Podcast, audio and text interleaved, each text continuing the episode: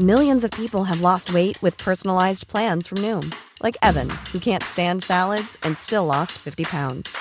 Salads, generally, for most people, are the easy button, right? For me, that wasn't an option. I never really was a salad guy. That's just not who I am. But Noom worked for me. Get your personalized plan today at Noom.com. Real Noom user compensated to provide their story.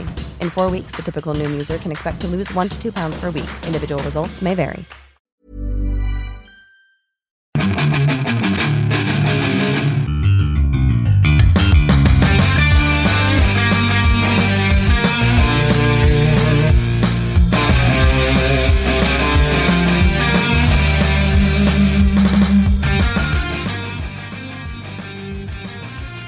Bienvenidos a otro programa de Fuera del Control, así es, es lunes, es lunes para que te despiertes, que empieces la semana con toda la actitud en este gran programa, uno que es el número uno en toda Latinoamérica, a pesar que todavía algunos medios no lo reconocen, eh, le mandamos saludos a Enerware que sabemos que ellos pagan por estar por arriba de nosotros, pero bueno, eh, nadie es perfecto, aún así los queremos a cada uno de los integrantes de Enerware el señor Punisher, Claudio, Asher y pues, el buen Renzo.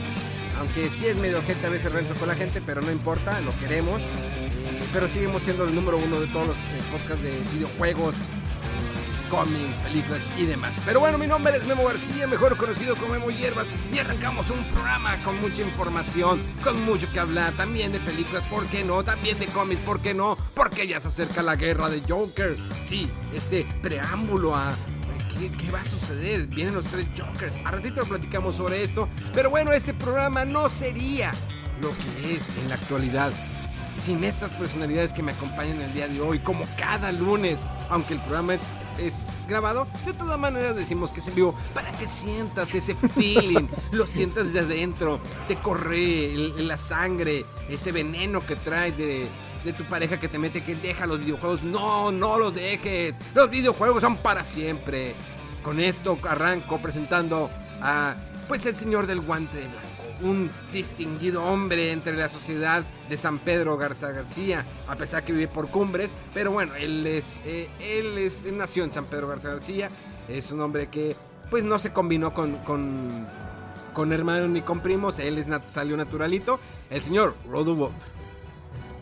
¿Qué tal, Memo? Eh, ya por un momento hasta me hacía dudar si estabas hablando todavía de mí.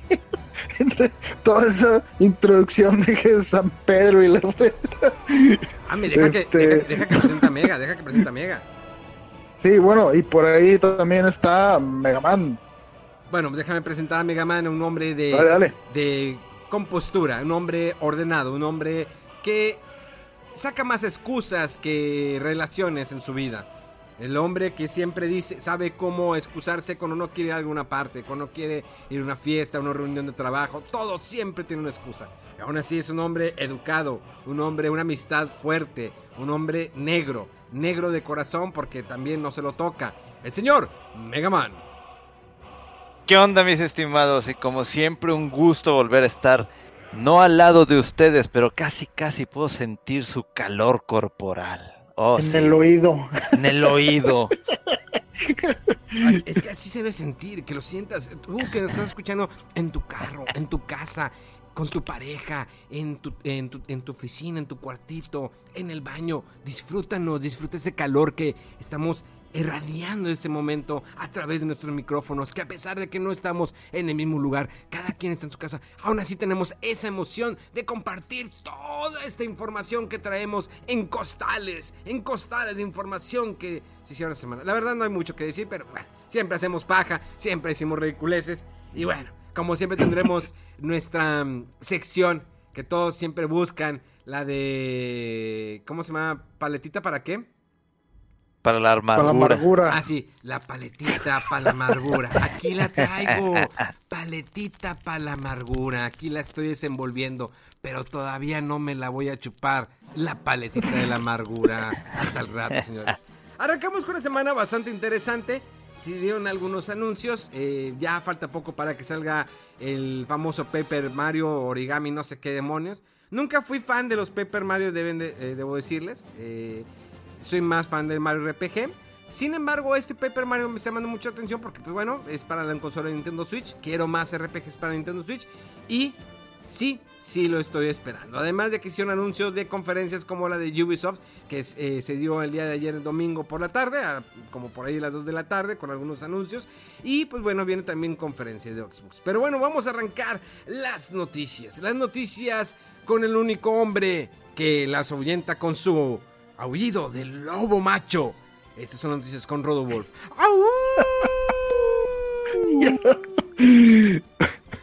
Así es, Memo. Eh, pues hubo unas cositas que se nos pasó a comentar la vez pasada, pero eh, así rapidito, no sé si escucharon por ahí que anunció eh, este juego de baloncesto, creo que es NBA 2K, el 20 o el 21 y que hablan que el, su nuevo juego va a costar en la siguiente generación 70 dólares.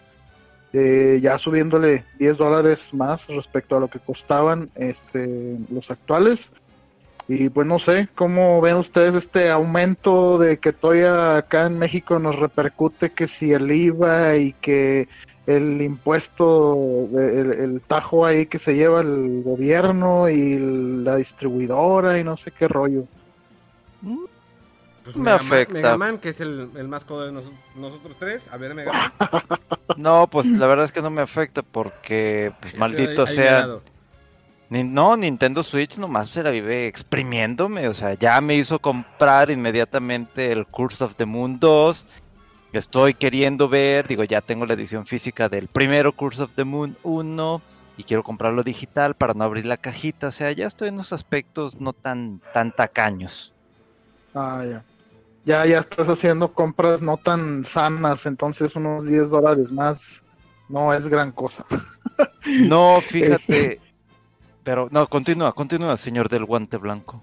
Sí, eh, bueno, es que se viene hablando mucho de que los juegos han mantenido eh, su precio estándar de 60 dólares desde mucho tiempo, o sea, desde la generación anterior, en, cuando empezó eh, los juegos en HD, eh, con el Xbox 360 y el PlayStation 3, fue cuando vimos que los juegos de costar 50 dólares así un poco estándar, dieron el brinco a costar 60. Y pues todos sabemos que, que, ya el desarrollo de videojuegos se ha visto, eh, o sea, se ha engrandecido mucho eh, la plantilla de los eh, desarrolladores y los publishers. digo, el dinero que se le mete a un juego en mercancía, perdón, mercadotecnia. Entonces, los costos han subido considerablemente y ya no sé, cuando vemos los créditos de un juego, ya rebasan, yo creo, por mucho a veces lo de las películas, ¿no? De que son miles ya las personas que, que trabajan en, videojuegos, sobre todo los juegos grandes, ¿no? Eh, y tenemos el caso de, de Capcom, por ejemplo, que en sus proyecciones de un juego que vendía y decía, no, pues es que, ¿sabes qué? Vendió 5 eh, millones y, pues la verdad nosotros esperábamos 7 para medio estar así recuperando esta inversión y todo. Y dices, wow, o sea, se han ido muy para arriba los presupuestos eh, y por eso eh, pues se han metido este, también ahora a, suscripciones de que el pase de temporada, te han querido vender microtransacciones y contenido descargable como para tratar de sopesar un poco la inversión. pero pues aparentemente sigue siendo muy, muy fuerte la inversión que se eh, pone en los videojuegos, sobre todo los que le llaman de, triple, A, triple A. Entonces estos 10 dólares pues no es así como que demasiado, pero pues no sé, ya convirtiéndolo como comenté a pesos y que impuestos y demás, puede que sí se sienta eh, un poco más caro, pero bueno, haciendo un poquito de memoria, eh, no sé si recuerdan la época de Super Nintendo, de Nintendo 64, que los juegos llegaban a estar incluso hasta en 80 dólares o más. Porque eh, ahí la, razón era que se necesitaban este, cartuchos con más memorias, por, más o menos por poner una equivalencia. Ahorita, si una tarjeta ese te cuesta de 32, por decirlo, te cuesta, de 32 gigas te cuesta unos 500 pesos, pues a lo mejor una de 64, te, que es el doble, te va a costar muchísimo más, ¿no? Entonces eh, se requería más memoria para poder almacenar el juego y esto repercutía en los costos finales del, del juego. Eh, pero sí, o sea, pues no sé, vamos a ver qué, qué tal recibe, recibimos todos los jugadores este aumento de los 10 dólares extra por, por los juegos de la próxima generación. Eh, por otro lado, eh, bueno, está rápido, nada más el 23 de julio, Xbox mostrará sus juegos First Party. el 30 de octubre sale el juego de Little Hope que es de la serie de Dark Anthology, si se acuerdan, este, esta gente de Super Massive Games, creo se llaman, los creadores de Until Dawn, eh, ahora presentan el segundo juego en la antología esta que se llama Dark Anthology el primero está padre, está interesante, y este segundo se ve como que un poco más oscuro. Eh, tenía, tenían intenciones como de, lanzarlo un poco más temprano en este año, pero pues yo creo, por lo que ya sabemos, ¿verdad? Todos los, asuntos de pandemia y retrasos ahí naturales, este, pues se va hasta el 30 de octubre, pero al menos ya, ya tiene fecha. Y bueno, eh, pasamos mm, ya eh, al a los anuncios que vimos en la conferencia de Ubisoft, a menos que tengan por ahí alguna otra noticia, ¿me? Pues ya ves que ahorita andan saliendo muchas noticias ahí medio extrañas de acoso sexual y todo. Pues le tronó a Ubisoft entre el viernes y el sábado, antes de su ah, sí, cierto. transmisión, en donde le pegaron duro porque el quien era el jefe creativo, digamos que casi casi el mismo poder del CEO, este Serge Hascoet, ahí discúlpenme si pronuncio o no pronuncio, pero no importa por lo que se le está acusando. Eh, también a Janis Malat, que creo que era el encargado de los estudios de Canadá y a la encargada de recursos humanos y también de comunicación, Cecil Cornet. Esas tres personas fueron dadas completamente de baja de la empresa por, por eso, acusaciones de acoso sexual, eh, por acusaciones de con respecto a maltrato de los empleados y la última persona, pues la encargada de comunicación y recursos humanos, por hacerse de la vista gorda, ¿no? Entonces, es un golpe bastante fuerte para lo que es eh, Ubisoft porque Serge, quien es el eh, quien era el jefe creativo, pues era el que literalmente decía si si, si jalaba o no jalaba el juego. Era el que le daba la luz verde o luz roja. Entonces, o sea, están tirando gente desde muy, muy, muy arriba, ¿no?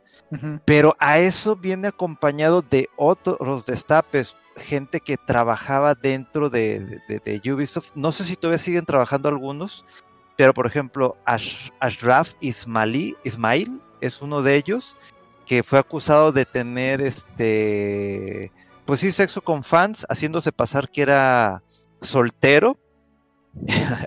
Me da risa eso, ¿no? Otra acusación es Maxim Belán, acusado de ahorcar a un este, compañero de trabajo. What? Está severo. Y son acusaciones, estas, estas que te estoy mencionando creo que son de hace un mes. Y luego otro que se llama Stone Chin, que es acusado también de, tener ahí una especie de asuntos eh, relacionado a, no sé si, acoso con, las mujeres. Y otro que se llama Adrien no sé, no, no sé pronunciarlo exactamente, acusado de violación. Entonces, todo esto tronó desde el mes, pero tronó todavía más, así como que, a ver, ¿cómo está pasando esto bajo sus narices? Y luego vas arriba y resulta que los de arriba también están involucrados en este tipo de, acciones. Eh, creo que por ahí Ubisoft lanzó un tweet eh, con el comunicado sobre esto y luego otro donde iba a decir no vamos a hablar del tema. Supongo que no ha habido algo relacionado a temas de, ley, porque seguro llegaron a algún acuerdo con, los involucrados. Mm, yo lo que oí es que dijeron que no iban a hablar nada de eso en el evento porque se había grabado con días de anticipación. Ajá. Y esto, esto que tú mencionas de, de los meros meros de arriba que se quitaron o perdieron ya el trabajo, pues fue, fue justo ayer, ¿verdad? Entonces sí, no había chance yo creo de, de, hablar al respecto en el video. Pero sí, estaba diciendo la gente, como mencionas tú, de que, oye, pero esto no es de ayer, o sea, llevan meses con escándalos de ese, de ese tipo y apenas este, se están ahí como que moviendo las, las cosas, este, pero pues sí, o sea, más vale, más vale tarde que nunca, ¿no? Pero pues qué, qué onda con, con el mundo ahora sí que en todos lados con este tipo de polémicas. Pues, pues paletita para la, paletita para la amargura, ¿eh? Oye, no, cuando estaba, cuando estaba diciendo Mega ahorita todo esto, me acordé de la del, chisme de, Memo Chapoy así en el en el sillón así, güey. Yo estoy, estoy sentado, escuchando todo el chisme. Así de sácalo, que... sácalo, sácalo aquí. ¿Y qué pasó, Mega? ¿Qué pasó? ¿Qué, crees que pasó? Sácatela, Mega, sácatela toda la, la plática, la plática, la plática. Ah, no, bien puesto, ¿eh? Así de. Pero no, no. El, el, el, ergudo, ¿no? El nombre de gran envergadura le dicen. Oye, pues sí, pero pues. O sea, entiendo eh, lo que comentas, eh, Rodo, de que pues sí se grabó, porque se ve que se grabó, obviamente. Pero, oye, si esto está pasando ahí en, en Ubisoft, que no estará pasando en otras empresas. y también, yo sé que hay gente... no, sí, sí, siempre ha estado, pero pues, no sé si llegan a acuerdos o etcétera. Probablemente en algunas ocasiones sí llegan a acuerdos y en otras pues obviamente no dicen nada por miedo a perder el trabajo y por el miedo de qué dirán. Pero ya cuando ves que están cortando las cabezas desde arriba, es, ahí sí ya es peligroso este asunto. Oye, me acuerdo ah, eh, hace mucho de este Tomonobu Itagaki, el de Ninja Gaiden, que también se vio involucrado en este tipo de escándalos ya hace mucho, ya en la época que estaba saliendo el, creo que Ninja Gaiden 2 y los juegos estos de Beach Volleyball y no sé qué. Ajá. Este, sí, pero digo, como dicen Memos, eh, ha estado ese, ese rollo, pero pero sí como que pues sigue sorprendiendo, ¿no? Que, que que siga pasando, que a pesar de lo que ha pasado en otros ámbitos, en otras industrias, y que todavía estén este tipo de, situaciones pasando. La vez pasada y comentamos ahí lo del Smash, ahora dentro de uno de los publishers este, de los más importantes ¿no? a nivel mundial. Y pues sí, son de que, imagínate, y como dices, vas, eso está pasando en una empresa que supone más seria, más experiencia y todo, y pues qué no estará pasando en, en otras empresas más chicas, ¿no? En efecto. Pero pues eso fue una de las notas fuertes de, esta semana. Y pues ahí les va otra. Esta no está tan fuerte, pero sí está triste, ¿no? Eh, conocen a Team Cherry, que es el equipo pues que está detrás del, juego que se conoce como Hollow Knight y pues ah, el título Silk Zone que estaría por llegar próximamente, que creo que todavía no hay fecha de salida, que va a llegar a PC y a Nintendo Switch.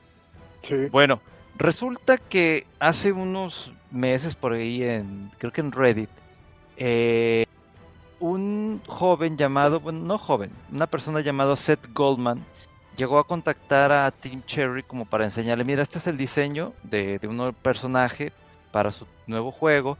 Eh, yo soy fan, amo, adoro lo que es Hollow Knight. Y pues literalmente se los mostró pues para ver si podían incluirlo, ¿no?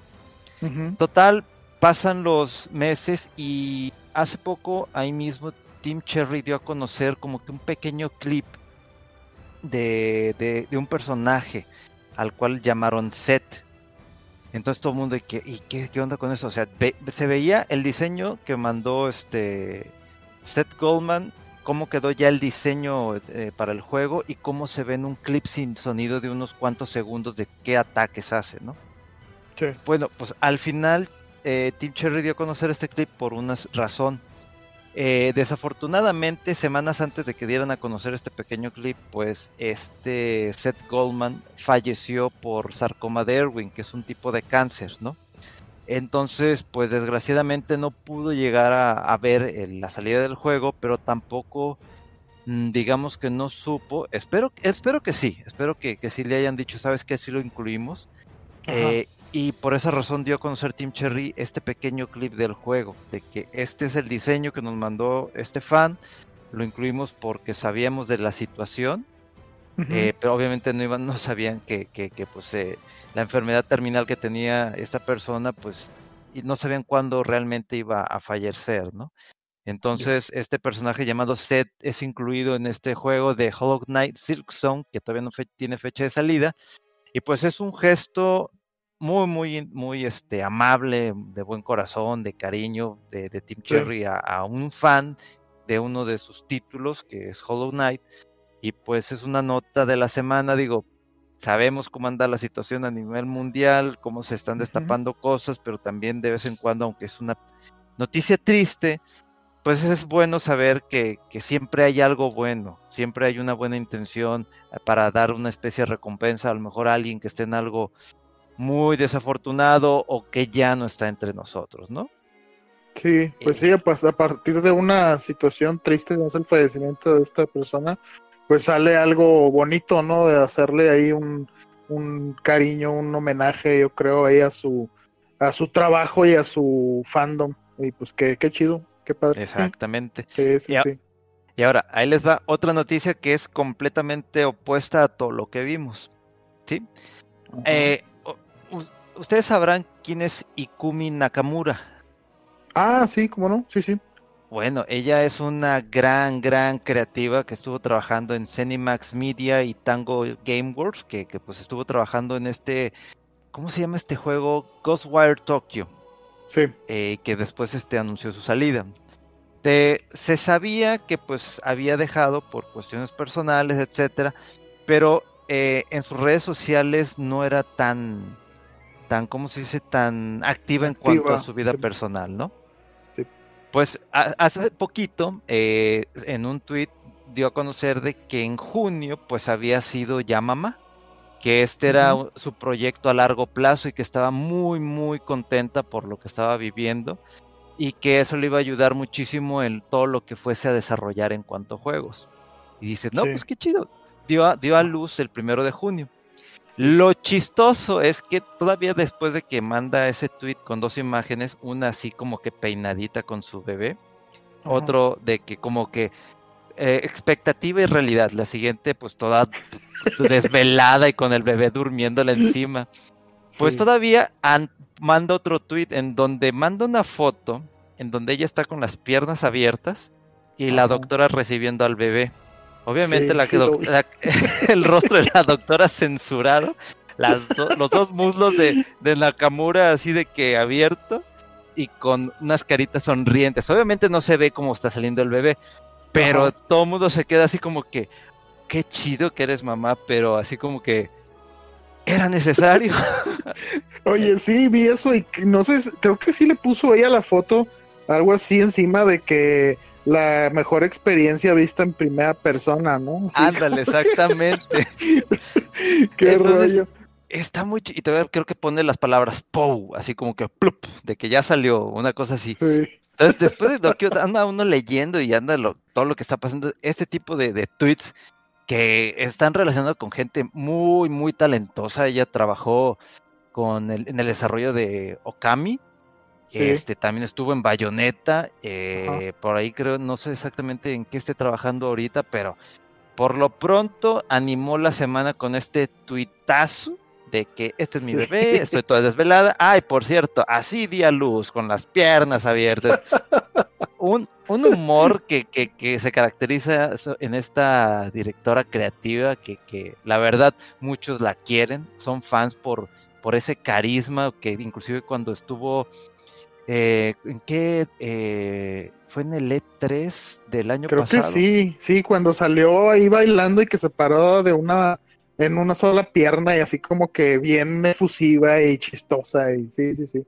Sí, es la personal de ella, entonces es una de esas notas en la semana que dices, qué chido, que, o sea, cosas muy, muy raras, random, extrañas, pero que alegran y son noticias buenas, bonitas, no son baratas para, porque le costó. Para cambiarle de tono a esto de los demás Déjame yo cambiarle el tono, vamos a algo más bonito.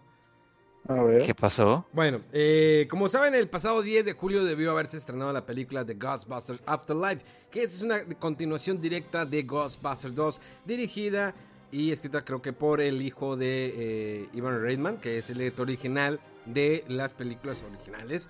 Eh, una película muy esperada porque pues, no sabemos qué vaya a suceder realmente. Se dice que Bill Murray, Dan Aykroyd y Ernie Hudson van a estar presentes en la película, así como Sigourney Weaver.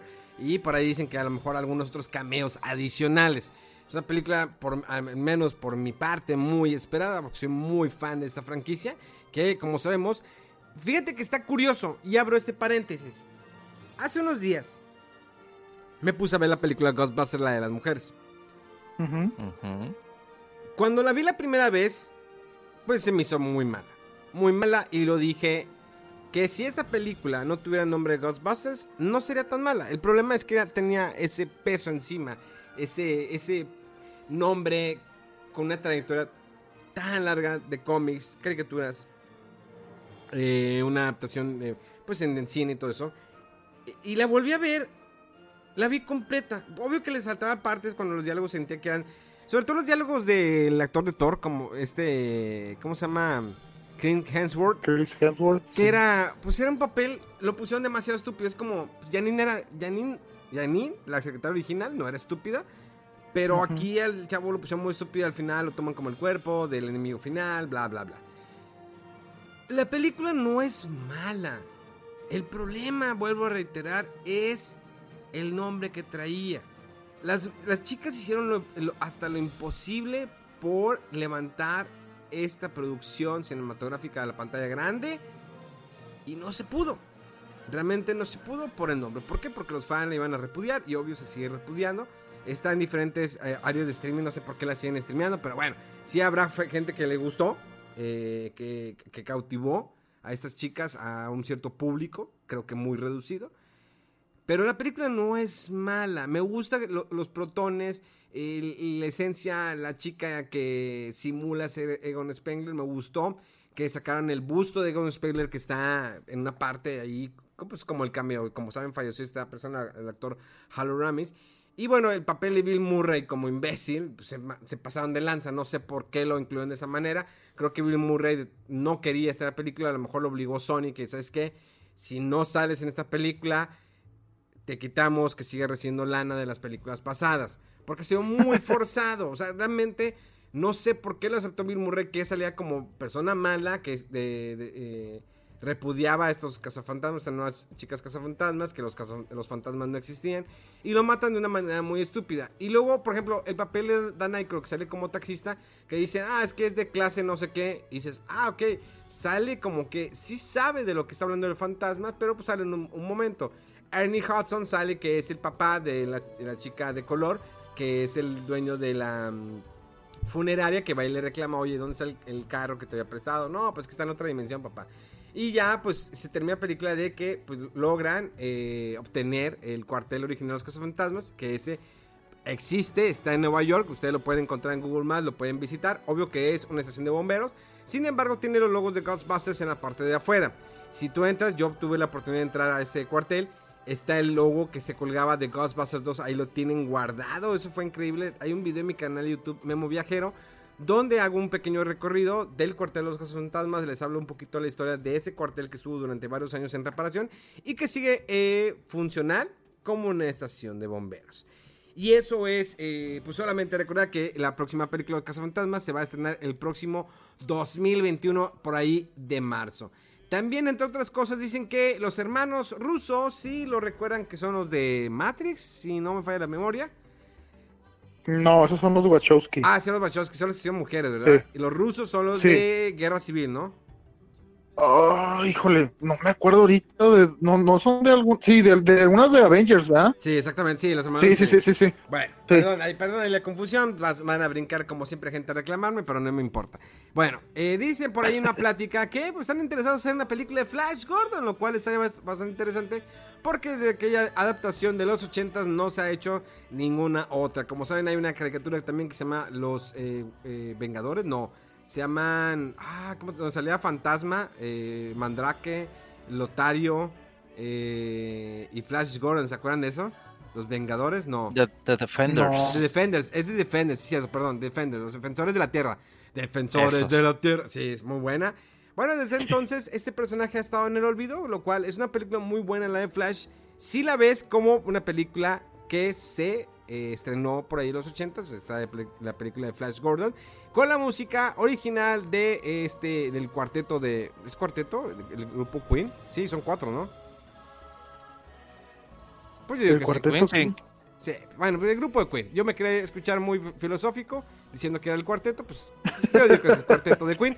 Este grupo que es eh, de, se separó por ahí también de los, eh, los, en los 80s y luego se volvieron a reunir para hacer un último concierto. Y después falleció el señor Freddie Mercury. Y bueno, tenemos también por ahí que eh, pues hay por ahí eh, planes, el señor Luke eh, Evans, como saben, él salió en la película de La Bella de la Bestia, esta adaptación de live action que salió por parte de Disney, ya saben que Disney está adaptando todas las películas de que fueron caricaturas, ahí viene la sirenita morena, lo siento, no estoy, no soy racista nada, pero es una sirenita morena, no importa, pues, ¿por qué no? Digo, si tenemos a, a Mega que es morena y está con nosotros, ¿por qué no una sirenita morena? No, pasa absolutamente nada. ¿Por qué? Porque eso se dio mucha gente, pues yo creo que eran de San Pedro. Se enojaron que por qué la señorita Morena, por qué esto, el otro. Y una discusión totalmente en redes sociales, a lo cual Disney no le importa, dice yo voy a hacer lo que quiera. Si arruiné Star Wars, ¿por qué no puedo arruinar Disney con lo que yo quiera hacer? Pero bueno, si vendrá una adaptación de Sirenita. Bueno, esto viene a que habrá una serie, unas precuelas, una serie de precuelas de La Bella y la Bestia. O sea, si tú quieres explotar La Bella y la Bestia pues, que es un libro que ni siquiera es de Disney. Bueno, hay una adaptación, no sé si lo recuerden por ahí de los noventas, que salía en televisión local, que era, eran dos, este, que era adaptación de La Bella y la Bestia, una serie semanal, o sea, súper rara, y el vato parecía el león, o sea, era realmente un león. Estaba, estaba interesantona, pero pues era más novela como para chicas. Eh, ha habido diferentes adaptaciones. Bueno, como saben, hubo una live action. Y ahora vienen las precuelas. O sea, exprímele más. Disney dijo, oye, ¿sabes qué? Me, me, dio la película live action. Me dio Rey León y todo. Ah, pues también quiero. Quiero las la, precuelas. ¿Por qué no? Pues está de moda hacer las precuelas. Como saben, el director de la película de Rey León, el señor eh, Fabreau, eh, está a cargo de la serie de Mandalorian. Una serie bastante exitosa en muchas partes del mundo. Esto debido a la piratería, porque pues, se les ocurrió dicen sacarlo en su plataforma, solamente en Estados Unidos el día del estreno. Y pues obvio que no iba a faltar la gente que, la, que quería descargarla de manera ilegal. Muy buena serie que ahorita sí tienen la oportunidad de descargarlo por medio de un VPN. O pues, ¿saben qué? Búscala en Google. La verdad no me interesa si lo hacen de manera pirata o no.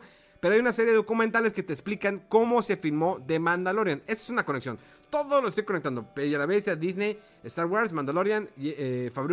¿Por qué? Porque está filmada de una manera muy diferente esta serie que se llama Mandalorian, que es una pantalla en un eh, set totalmente en 3D, que son pantallas que son, eh, están en constante movimiento. Algo muy distinto a lo que sea o que se hacía todavía actualmente, que es la pantalla verde, donde los actores interactúan con la nada. Bueno, pues Fabio dijo, no, yo quiero que interactúen con algo. Y tuvimos ahí pues quisieron esa pantalla. Pero bueno, y ya casi para cerrar entre las noticias del cine, tenemos que el señor eh, Paul, Paul W. S. Anderson, eh, bueno, pues como saben, él está, pues está casado con esta, la Jovovich, Jovovich, que pues arruinó toda la franquicia de Resident Evil, sin embargo sacó un rastro de lana y dijeron, pues bueno, pues vamos, mira, este hombre hace dinero, arruina las franquicias, pero hace dinero, pues vamos a darle otra franquicia. Ya le dimos Resident Evil, pues vamos a darle la de Monster Hunter. Y sí, ahí va Monster Hunter. Y dice Anderson, ay, ¿cuál fue mi éxito en mi película? Aparte de mi mente brillante, mis guiones increíbles, estos personajes que me saqué de manga y que desmadré toda la franquicia de Resident Evil y que aún así a la gente le gustó. Pues bueno, voy a meter una nueva cuenta a mi esposa. ¿Dónde encaja? No me importa, pero mi esposa está muy buena antes de que se haga más vieja y necesito que haga dinero porque pues ella, pues ella quiere vivir. Porque pues bueno, como director no va algún pito, sin embargo estoy generando lana y espero que algo me deje esta película. Y sí, pues tenemos Monster Hunter, dice que los, los monstruos van a estar grandísimos, así como en el videojuego. O esta película que se retrasó eh, pues siete meses. La mandaron eh, pues hasta el 2021, como todas las películas Bueno, a excepción de la nueva James Bond, que saldrá este año, si nos va bien, y si salimos nosotros de la casa, porque bueno, una cosa es que salgan en cine, otra cosa es que salgamos nosotros de la casa. Bueno, pues el señor se retrasa esta película hasta el 2021, en abril, 23 de, abril del 2021, para ser más exactos.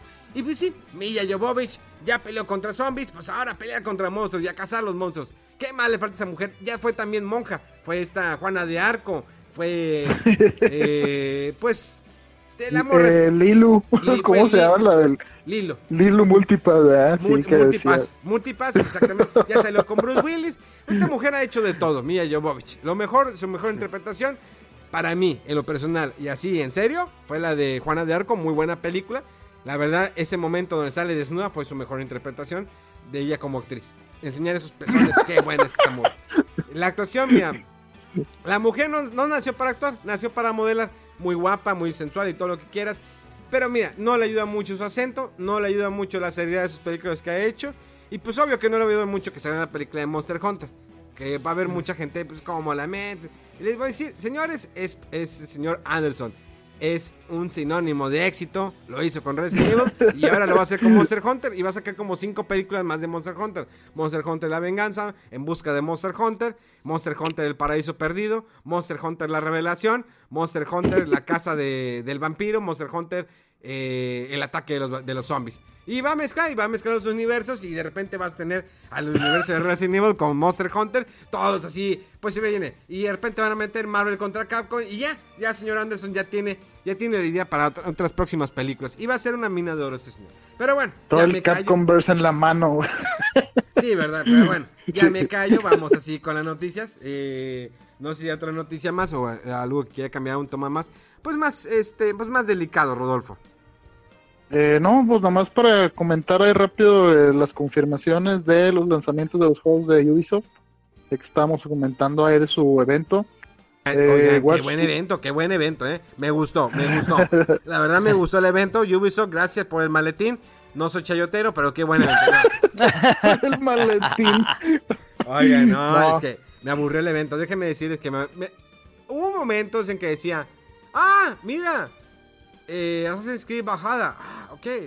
Eh, está chido, está chido. Me gusta, me gusta. Pero pues es como que pues ya. Ya, ya la, franquicia está más estirada y, refutada que, nada. O sea, es lo mismo. O sea, ahora ves, antes veías pues europeos, gringos, lo que quieras, trepando árboles y casas. Ahora ves vikingos trepando árboles. Dime dónde chingados habías visto vikingos en sigilio trepándose árboles. o sea, son, vikingos, son vikingos, por el amor de Dios. Son reconocidos por su sutilidad, ¿no? O sea, ¿qué? ¿qué, pasó? O sea, no, entendí. O sea, colombiano, porque estaba viendo comentarios en, en, el streaming y vi gente, oye, pero no trae sigilio. Y yo dije, ¿por qué va a traer sigilio si son vikingos?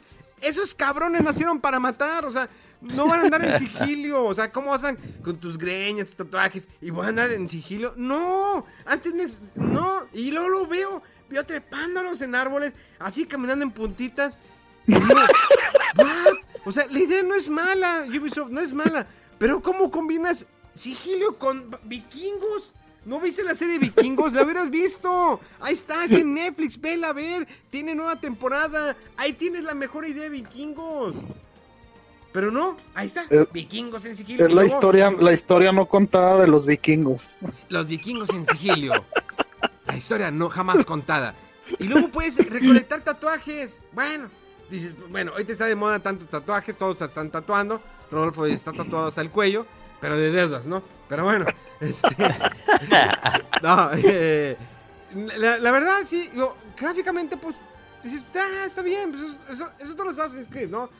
Al menos ya no estoy en Egipto, ya no soy, pues, ya no soy lo mismo, pero va a terminar lo mismo. Entonces, vamos a darle la oportunidad, ¿por qué no? Ubisoft, si me lo quieres mandar, pues adelante. Si no me lo quieres mandar, pues no hay pena, lo compro. Dinero es lo que sobra en esta vida.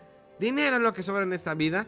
Y además, eh, pues bueno, vamos a los demás anuncios porque pues el Vikingos fue el único que le puse atención. Para reírme, para burlarme. Lo demás no sé qué sea, Rodolfo. Dale, date, date. Del absurdo.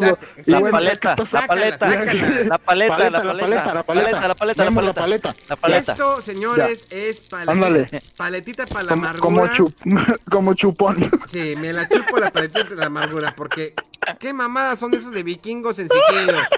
¿Qué mamadas son esas, señores? Por favor, por el amor de Dios. O sea, te la paso a la Rosa de Guadalupe, pero en vikingos. No, no, no, no, párame. No, no, no. mejor continúa con esto, porque ya fue mucho. Ya no puedo, mi corazón no da para más.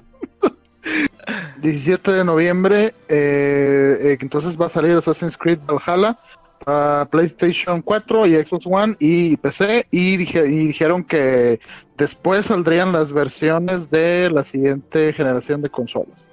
Eh, y también este, la fecha de lanzamiento de Watch Dogs Legion para PlayStation 4, One y PC es, el 29 de octubre.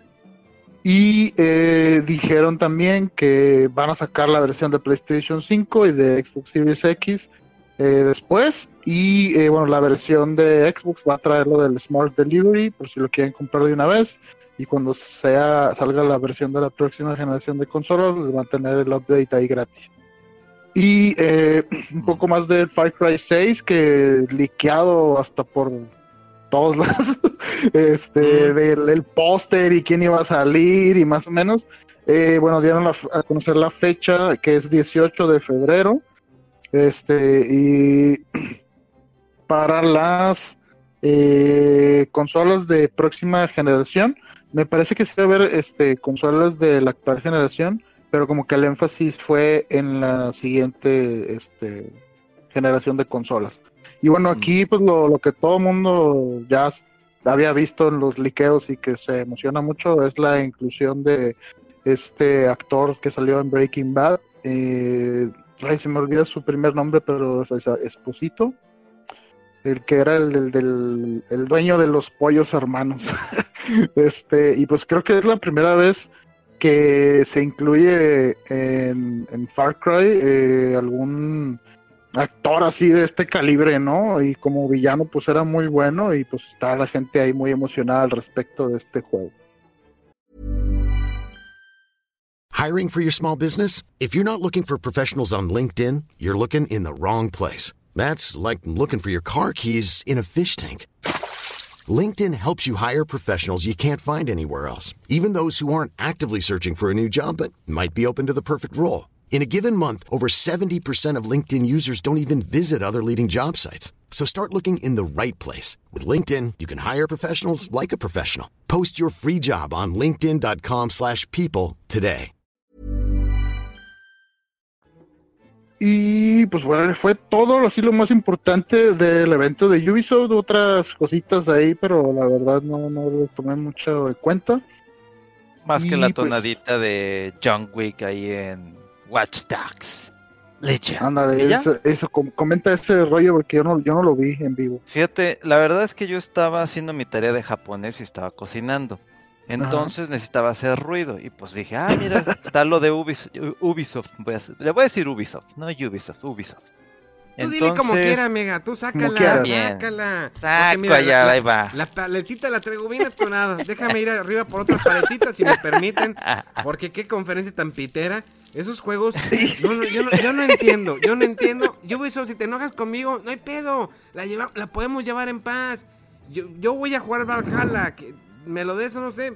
Valhalla, Wakala, lo que quieras, Caguabonga. Pero de todas maneras lo voy a jugar. Entonces no hay pedo, no te enojes. Yo te quiero. Valhalla me la jala. Sí, paletita para la amargura. Oye, qué buenas, qué buenas novelas ahí, iraquíes, o creo que son. No, son turcas, las turcas. Imagen TV tiene unas buenas novelas turcas, eh, déjenme decirles.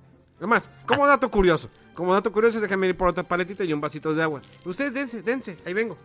Ah, perfecto. Dale, dale.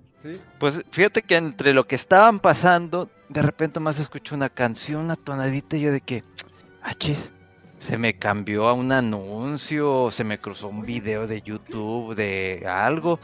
dije, esa canción yo la he escuchado en algún lado.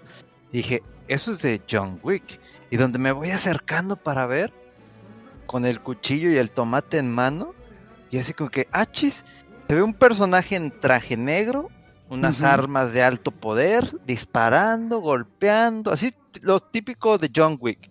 Pero no decían que era John Wick, sino simplemente que era un personaje, un, asesino, este, un hitman muy este, importante, etcétera. Y en vez de verse el rostro, tenía como una especie de máscara, un casco muy estilo a, los de Destiny, a los del juego, ¿no? circular, ovalado, más bien ovalado, ¿no? Y ya fue lo, más interesante y eh, irrelevante que fue para mí la, conferencia de Ubisoft. Digo, no tengo nada en contra de ellos, este, me gustan los títulos que han sacado uno que otro, pero no tengo ninguno. Bueno, sí tengo los de, ¿qué es este? El de Starlink, ¿verdad? Starlink, sí, sí, sí. sí ese, es el, que, el único que tengo de ellos. Los demás no sé por qué razón no me ha llamado la atención. ¿Y el juego este de Mario and Rabbits, no lo tienes? No, ese no lo tengo. ¿Qué tal está ese? Sí, sí. Fíjate que es muy bueno, ¿eh? Está, está muy padre. Sí, combina muy, muy padre los universos de, de Rabbids y de Mario y lo adapta a juego este, de estrategia por turno. Está muy padre el juego, está muy divertido, tiene buenos guiños ahí a las franquicias de Mario y de Ubisoft. Está muy bien hecho ese jueguito. ¿eh? Se me hace que lo voy a este, buscar en Amazon. Debe de estar ya ahorita en buen precio. Fíjate que de hecho, de repente, entre las ventas que ponen de la eShop, he visto la, la edición Gold, creo se llama, que es la que trae el DLC, y la he visto este como hasta en 300 o 400 pesos. Y la verdad es un muy buen precio para todo lo que trae el juego este. Eh, tiene muchos eh, mundos, niveles, tiene retos, este, más como challenges, más difíciles. Y luego tiene también el DLC de Donkey Kong, que es un capítulo aparte. Ese no lo he jugado, pero lo estoy ahí cazando porque se ve muy, muy padre también. y fíjate, de los juegos de, Ubisoft, eh, pues estos que mencionamos fueron los más, este, como los más triple A, ¿no? Los más exitosos. Pero, eh, pues hay muchos otros juegos que tenía Ubisoft ahí medio en, en, su repertorio y que no, no dieron noticias como el del el juego este de Gods and Monsters, que muchos decían, ah, es que se parece mucho al Zelda. Ese juego, según estaba eh, considerado como que para que saliera este año, pero a principios de este año se anunció que se iba a retrasar, así, quién sabe cuándo. Y pues sí sorprendió un poquito que no se viera este, en este evento ese juego todavía, porque se liqueó por ahí un gameplay del juego y ya se veía como que ya este avanzadito, ¿verdad? Como que a lo mejor le faltaban unas que otras este, pulidas, pero eh, pues sí sorprendió que no se supiera todavía más información de qué onda con este título, para cuándo va a salir, si es para las siguientes consolas o, qué va a pasar. Y el otro juego, perdón, No, no, sí, sí, adelante.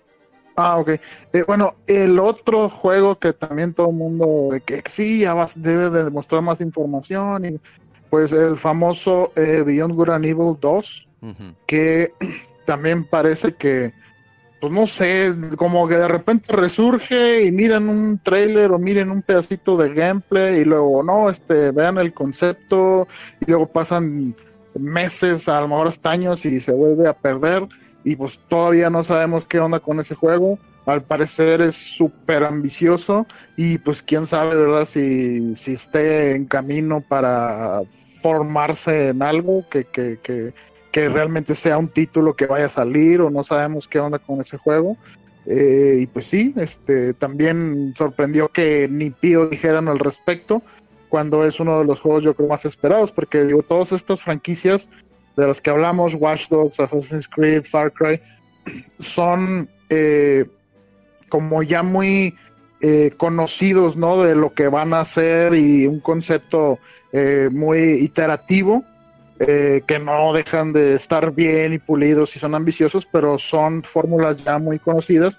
Y la verdad lo que se ha visto de Beyond Good and Evil 2 ha sido algo muy novedoso, muy ambicioso, pero no hemos visto que se materialice en un juego así muy concreto, ¿no? Y pues quién sabe si vayan a esperar a estar más centrados en la siguiente generación de consolas para que se formalice este juego. No, y, sobre todo ahorita se me hace que deben de tener la cabeza en otro, otro tipo de asuntos, ¿no? este, la tienen bien complicada, pero bien complicada eh, en este año. Eh, digo, al final de la conferencia creo que anunciaron que iban a hacer otra conferencia, ¿no? O sea, otro anuncio de, de más títulos, pero no sé si, la verdad no, recuerdo si fue para finales de año, pero híjole, con esto que tienen ahorita de lo que son los temas de acoso sexual y que si el otro se andaba acostando con fans y fingía que era soltero y el que andaba, no, no, o sea, la tiene complicada Ubisoft este año porque la gente no va a quitar el dedo del renglón de que mira, mira, dentro de ti, mira, y hasta arriba, ¿eh? Mm, qué bonito Ubisoft, qué bonito. La va a tener bien, bien complicada. Yo creo que sí. Eh, o sea, está, está complicado por lo que mencionas y aparte como que inminente la, la nueva generación de consolas encima y como que no pueden mostrar más allá de lo que ha mostrado eh, el propio Microsoft y Sony. Y sí, o sea, están ahorita así como que mientras tenemos esto, pero por un lado la gente ya viendo más allá en las siguientes consolas y por otro todas las polémicas acá de, del acoso sexual y problemas ahí laborales con el personal. Entonces sí está, está canijo, pero no sé, fue, fue, fue una de las cosas que que afectó también todo esto, porque, o sea, las conferencias de Ubisoft de, del E3, pues en general hubieran sido un mes antes, ¿no? Eh, y muchos pues no sabían qué onda porque no decían nada de cuándo. La verdad, yo me, o sea, yo ni me acordaba de esta conferencia, me acordé, bueno, me tocó más bien ver un tweet el domingo en la mañana de que decían, no, que no te pierdas la conferencia. Y yo, ¿qué? Ya va a ser. este, sí, así muy encima, la verdad ni la tenía en mente. Eh, y bueno, también este, pues hay muchos otros anuncios que tenemos ahí pendientes. Eh, Nintendo, no, no comentamos que, que habló, sacó un, un Treehouse, este, que es un evento que hacen ellos en general después de su eh, Nintendo Direct del E3.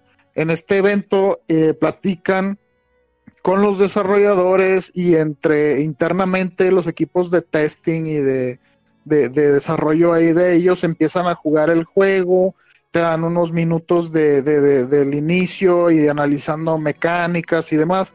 Y bueno, en esta ocasión dijeron, eh, vamos a tener un treehouse de, de Paper Mario and the Origami King y mostraron así este los primeros minutos del juego, analizando un poquito más el, eh, el, sistema de batalla. Y eh, después dijeron también que iban a mostrar una eh, un juego que de, de Way Forward que iban a mostrar por primera vez tomar esa nueva IP para el estudio.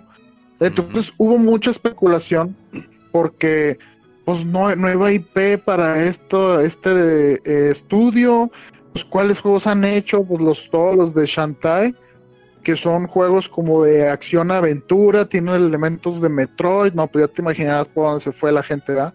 Con la especulación y los deseos, no, ¿cómo van a anunciar un nuevo Metroid con el Way Forward? Y no, todos emocionados pues cuando termina eh, eh, el Treehouse, la parte de, del Paper Mario, anuncian y es un juego que la verdad se me escapa el nombre así completo, pero de la serie de Bakugan. Creo que es algo así como algo similar a Pokémon. Y la gente, pues ya te imaginarás la decepción y el hate y que cómo mataron el hype así Nintendo este, ¿para qué anunciabas esto? Y que no sé qué.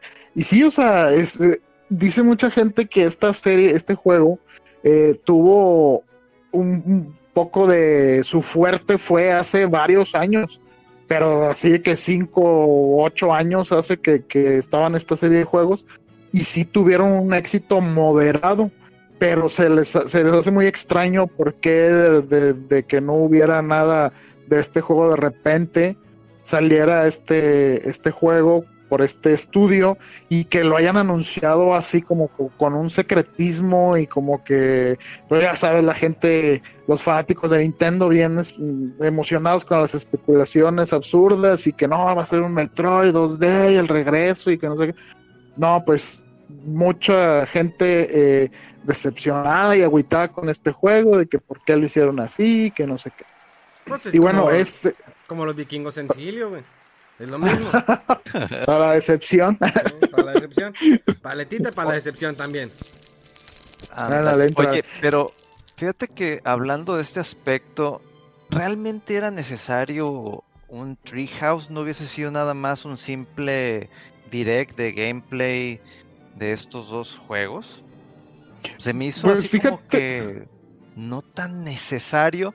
Y, recuerdo que el tweet que lanzó Nintendo de América era de que es algo relacionado a Paper Mario y todavía de que y vamos a mostrar este un título nuevo este del desarrollador Way Forward y como que se equivocaron ahí poquito porque luego le continuaron con otro tweet de que eh, este tengan en cuenta que está basada en una third party property ¿sí? O sea, no es algo de ellos, ellos, ellos. De nosotros. Sí, yo creo que empezaron a ver como siempre que las expectativas volaban y se inflaba el monstruo de hype que se iba a convertir en decepción y decidieron bajarle un poquito.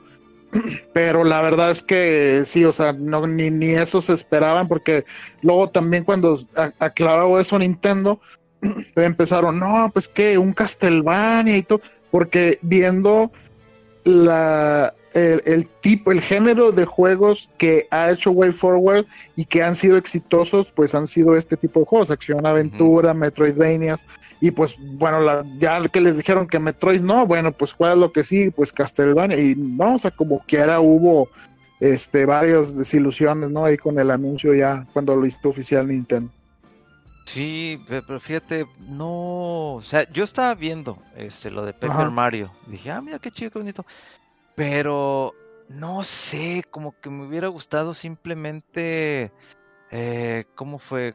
¿Cuál fue el último direct, direct que se hizo? ¿O el último anuncio de un juego? ¿Fue algo relacionado a Pokémon o no? Sí, sí, el, Unite, ¿no?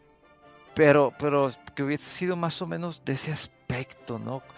Ah. hasta como que eso se me hace fue como que eh, los de Nintendo de América, sí, sí, sí, este, nosotros lo hacemos, nosotros lo hacemos.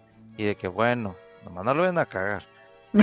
ya, ves, ya ves el meme, ¿no? Del perro, así de, eh.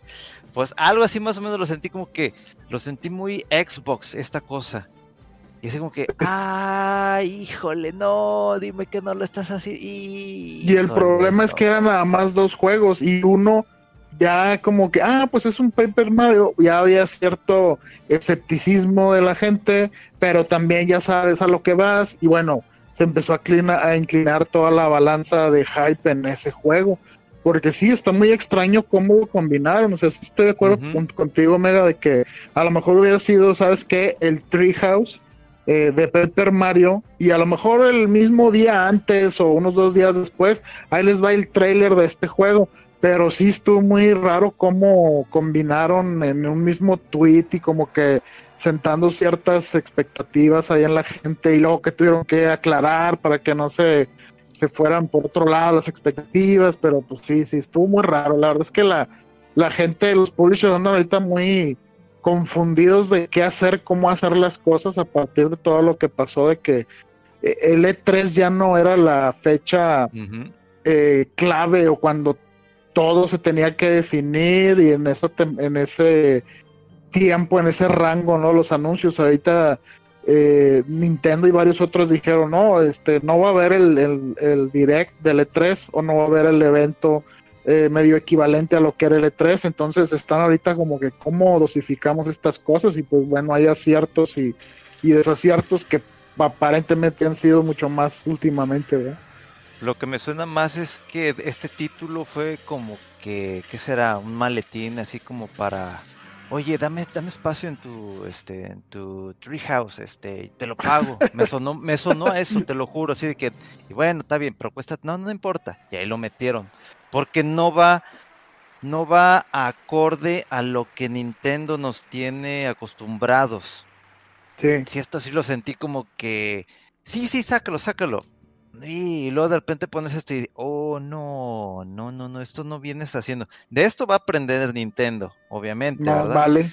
y va a decir, no me lo vuelves a hacer, no me vuelves a sacar esto. De hecho, a lo mejor el amigo de, Memo, el mero mero Prezi, ya los ha de andar regañando. A ver, ¿por qué me están haciendo estas jaladas? ¿Por qué? ¿Por qué? ¿Qué, va a decir Memo de esto? ¿Qué va a decir Memo de esto? ¿Eh? ¿Eh? Lo acabo de felicitar su cumpleaños y me salen con estas cosas. Nos va a echar hate en su podcast. Exactamente. Mira, yo sigo con la esperanza de que Nintendo me va a sorprender en septiembre. Ya, ya que me anuncie algo de Mario o la trilogía de Metroid. O sea, no, la quiero jugar, pero no la quiero avanzar para que me diga de repente en, en septiembre, octubre que, ah, ya, noviembre sale la trilogía de Metroid Prime para Nintendo Switch. Digan, no te pases de Lancer, ya la voy a acabar en el, en el Wii. Sea, leyendo los juegos de GameCube. Entonces, no sé. No sé, tengo esperanzas. Ahorita todavía no voy a echar hate a Nintendo, todavía los, amo.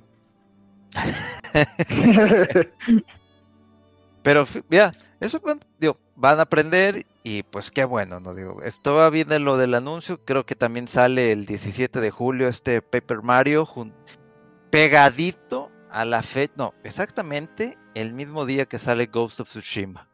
Entonces, sí, eso sí fue así bajo Nintendo. Fue así, ¡ah! Ahí te va mi Paper Mario. ¡Ah! Digo, a menos que seas adinerado como Rodo Wolf, saca el tarjetazo, dame esos dos. Órale. no, no, o nada más que te interese uno o el otro. O sea, la verdad es que sí son juegos muy diferentes. No creo que haya así como mucho eh, sobreposición de los fans. O sea, y por un lado es un juego exclusivo mm, medianamente, eh, ¿cómo se puede decir? Doble A o así de, Nintendo, este Paper Mario. Y por otro lado, este es un juego más importante para Sony, que creo que es el último gran exclusivo que tendrán en PlayStation 4.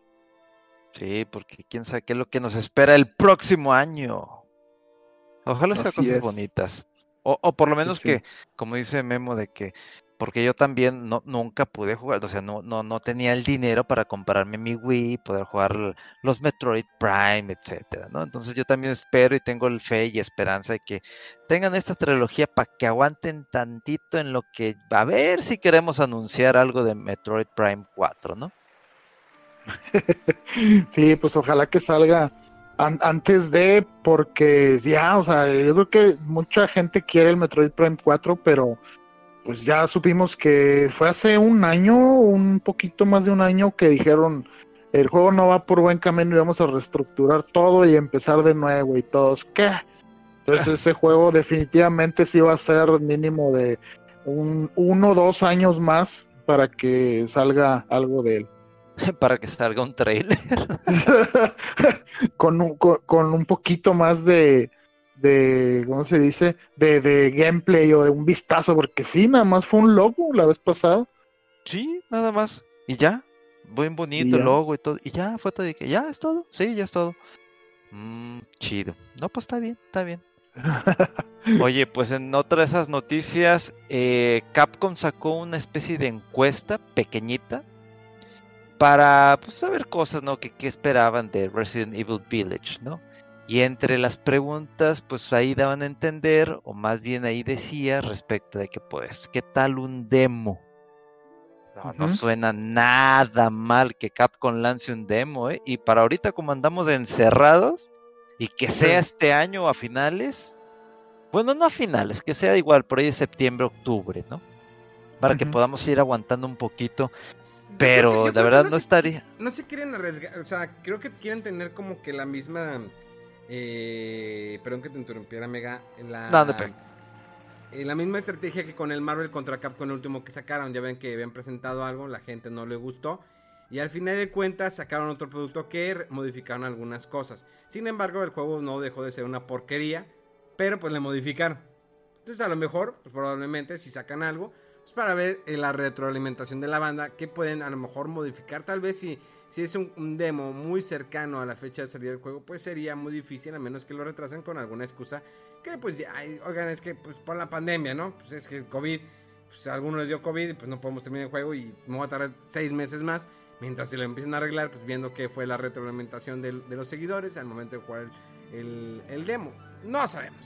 Pero cualquier cosa, digo, está de moda retrasarse entonces, retrasarse entonces. Mientras a mi chava no se le retrase la regla, pues no tenemos problema. deja toco madera. Deja toco madera. Sí, deja toco madera. Gracias. Voy a seguir tocando madera por el resto del programa porque no, no vaya a que Dios me castigue con ese tipo de cosas. yo me quedé de, ¿eh? Sí, no, yo creo que ese es de los pendientes más grandes de un hombre cuando tiene pareja, que no, o no hacerle retraso a tu, a tu chava. Pero bueno, no vamos a entrar en detalles, por favor. Este, continuemos con, con estas, pues con estas noticias. Ah, bueno, pues, ¿ya terminamos? a ver, dale. Eh, pues esta semana, eh, un aniversario más de la franquicia de Final Fantasy. ¿Cuántos años cumplió? 20, ¿no? ¿El 9? el Final Fantasy 9. ¿No? Sí, no, tiene 20 ah, años. Ah, ok, ok. Pensé que decías el Final Fantasy como franquicia. No, no, Final Dije, Fantasy. ¿qué? no, el 9, el que es considerado ah, el mejor por algunas personas. Como Monch, que pues, el otro vez le sacateó. Quién sabe, pues, está el mandilón el hombre, ya saben cómo es. Uno se casa y se olvida, ¿no? De, de los amigos. Eh, saludos, Monch. Pero sí, cumplió 20 años Final Fantasy IX, este RPG de tres discos, no, cuatro discos que salió originalmente para PlayStation 1 que ha tenido diferentes ports, entre ellos PC, eh, Play 4, Xbox One, ya está en Xbox One, lo que nunca creíamos que iba a estar un Final Fantasy en un... Bueno, fuera el Final Fantasy 11, que sí estuvo para el Xbox 360, no pensábamos que había otro Final Fantasy, hubo el 15, pero pues no esperábamos que iban a estar los originales en el Xbox One para descargar, lo cual pues ya están, si los quieren descargar. Ahora bien, sabemos que también para Nintendo Switch salió el Final Fantasy 9 y también pues, eh, lo podías jugar en tu PS Vita, lo puedes descargar de la PlayStation Store.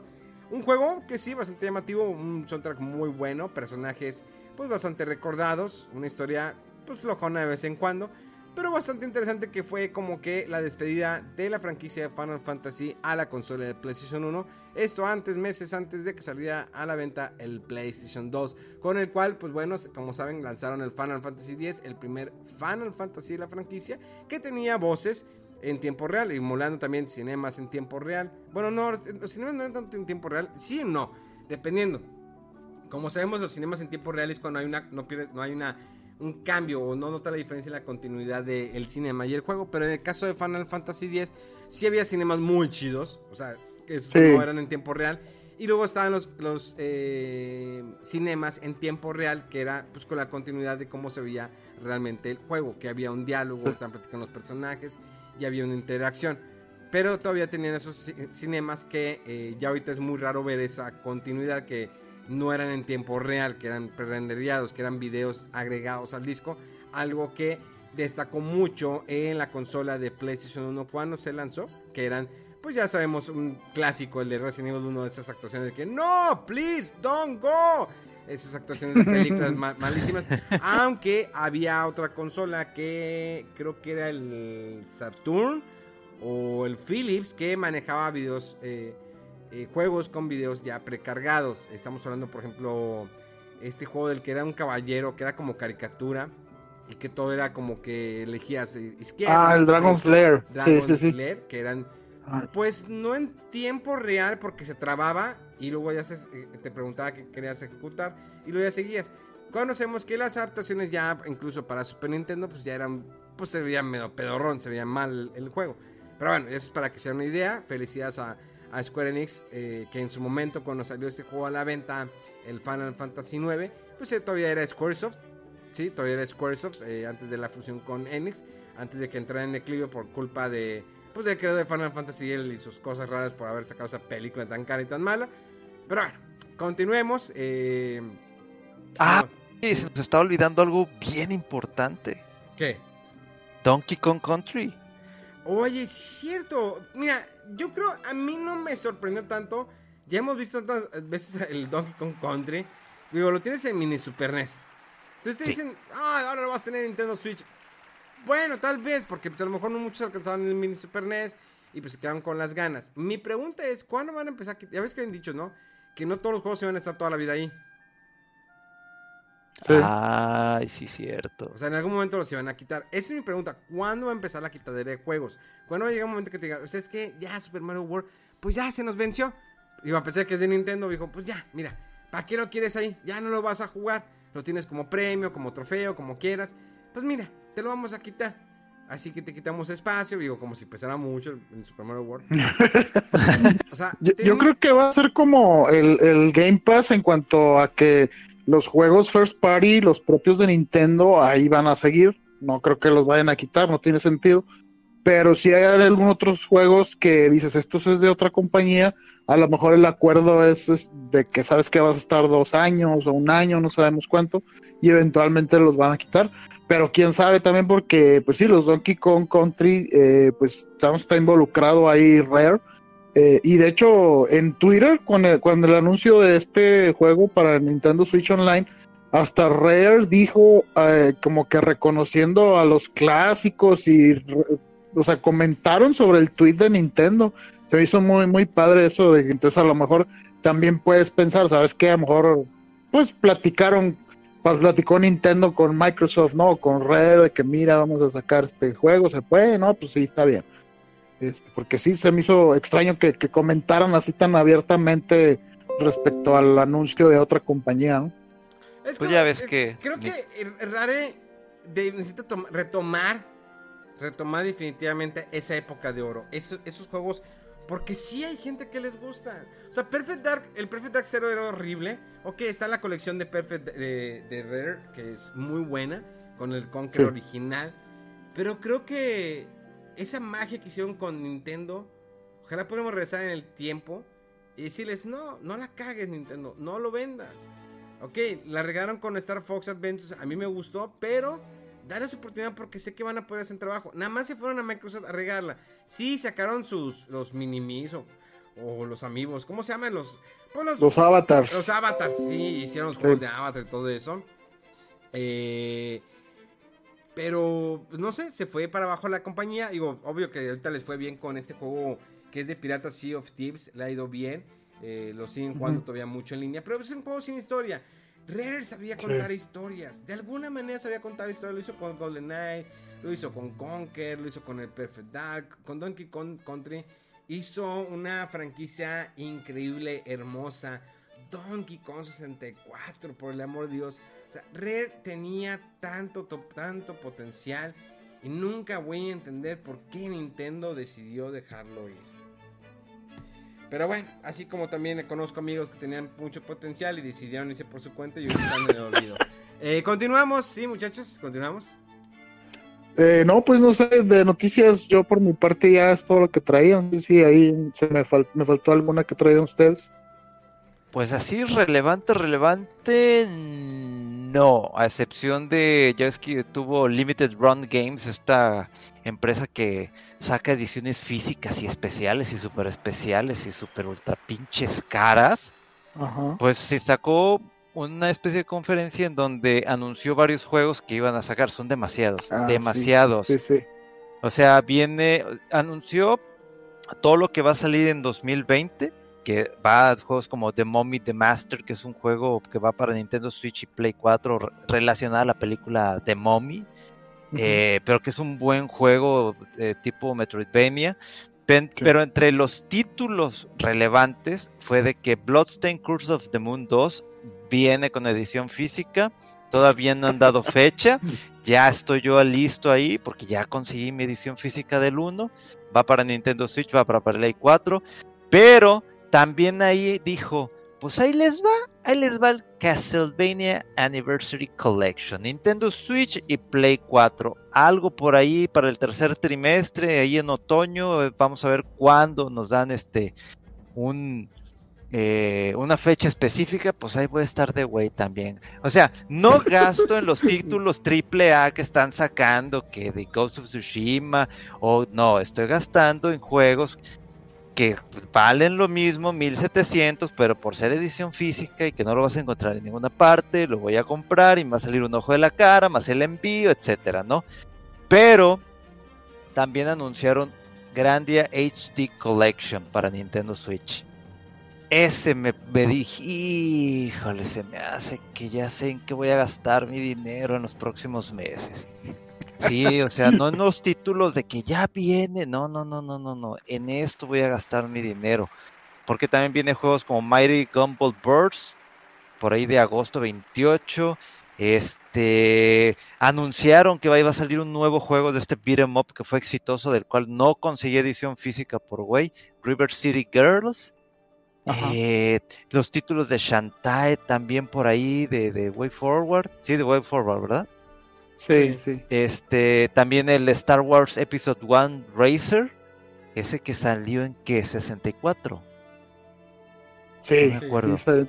Bueno, pues viene, pues creo que ya, sí, no, ya salía el 10 de julio. Igual cuando salió el Curse of the Moon para Switch, Play 4 y PC. Pero obviamente es, das el dinero, lo fabrican y se tardan chingos de meses, así como me está pasando con mi Street of Rage 4, que hice la paga el 24 de abril y hasta hace poquito me mandaron un correo de que ya está listo.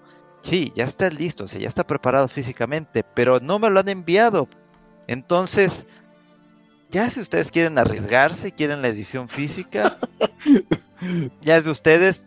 Yo les paso mi comentario. No he jugado, no pienso comprar la edición digital. Quiero lo que compré físicamente para ya tener mi colección, entre comillas, con el Sega Collection, no sé qué, donde ahí están el 1, 2 y 3, ya con el 4.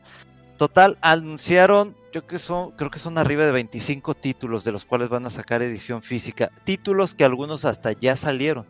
O sea, que ya los puedes conseguir en tu Nintendo Switch o en otra consola. Pero lo que me hizo también ahí relevante es que también iban a sacar juegos para Game Boy Color, como el Extreme Sports, de ese no me acuerdo exactamente, pero dije, ¿eh? ¿Game Boy Color? ¿Pero por qué o qué? Inclusive creo que por ahí también había un título para PlayStation Vita. Y de que, ¿eh? ¿Por qué o qué? Obviamente va a haber gente, yo sé, yo sé, yo sé. Shantae es uno de los juegos que va a salir para Game Boy Color. Entonces, ah, obviamente la gente por coleccionista eh, pues va a gastar el dinero ahí. Y yo estoy haciendo eso. Creo que estoy gastando más en coleccionar cosas que en comprar juegos nuevos. No, no, no. Chéquense lo que le acabo de mandar a ustedes en el grupo de podcast. Chéquense el link que oh, les acabo de mandar. Vean esa hermosura y mientras Mega le está dando clic. Eh, lo que estaba investigando, lo que estaba viendo sobre el tweet de, de, la compañía Rare, que ellos pues aplaudieron, ¿no? El que incluyeran a Donkey Kong Country entre los juegos de Super Nintendo que estén disponibles para la, a través de la tienda de Nintendo Switch. O sea, es gratis. Si pagas el servicio en línea, pues lo puedes jugar gratis. Y eh, aplaudieron y pues de hecho comentaron, y yo subí una imagen ellos también entre los comentarios de este tweet que tuvo mil retweets. Pues lo, lógico, pues la gente se emociona. Y estaba viendo que eh, dentro de hay una un fangamer.com que lo están ellos promocionando, me imagino que si ellos lo promocionan, pues es de, es de Rare. Y tienen el soundtrack de Banjo Kazoo en disco de vinil. Cuatro discos, papá. Yo ya lo puse en el carrito y no está caro. 60 dólares no se me hace caro. Y de hecho vienen también el peluche de Banjo Kazoo. El peluche está de lujo. Está muy, muy chido eso porque pues, están los dos y le da la mochilita, las playeras. No, está, está, está hermoso. Las playeras de Rare, o sea, eh, hasta pines. y no está caro, fue lo que me impresionó. Pensé que están. Dije, nada, el muñeco va a estar arriba de 100 dólares. Y nada, están 36 dólares. Vale madre el tamaño. Es, es Banjo Kazoo. O sea, dices, no te pases de lanza. Quiero encargar ese disco, el de 4 LPs de soundtrack. Porque también tiene un, estilo como que vintage acá de los setentero. Está muy bonito. la verdad dice si lo encargas ahorita, pues te guardas, guardas, ah, no sé, bueno, te ahorras dos dólares. Ah, tiene muy buena reseña, la gente está escribiendo que vale la pena y definitivamente, pues sí, es el soundtrack de Banjo Kazooie. No manches. Qué chido. o sea, pues, ah, eso se me va a ir el dinero, yo creo, en este año, pura colección. que consolas de nueva generación y que nada. No, hombre, ¿tú crees? ¿Para qué las quieres? Exacto, ¿tú crees que ahorita estoy pensando en el Play 5 y en el refri? En el modem y en el refri, no, hombre, olvídalo. a mí el único problema que, que, me tiene pendiente, pues es que, pues ya cuando uno tiene morra, pues ya pues se chinga, ¿no? Pues tienes que dedicarle, pues cierto presupuesto a ella. Pero lo bueno es que estamos en cuarentena, pues no vamos a ninguna parte, siempre comemos en casa, vemos que pues, no hay mucho que hacer. La verdad, ni para qué arriesgarse a salir. La verdad está muy feo los números. La verdad, Monterrey no, no para. O sea, siguen incrementándose, está bien preocupante que en algún momento, si la próxima semana sigue esto, van a detener otra vez la reactivación de labores, o sea, en cuestión de... Van a empezar a hacer otros trabajos.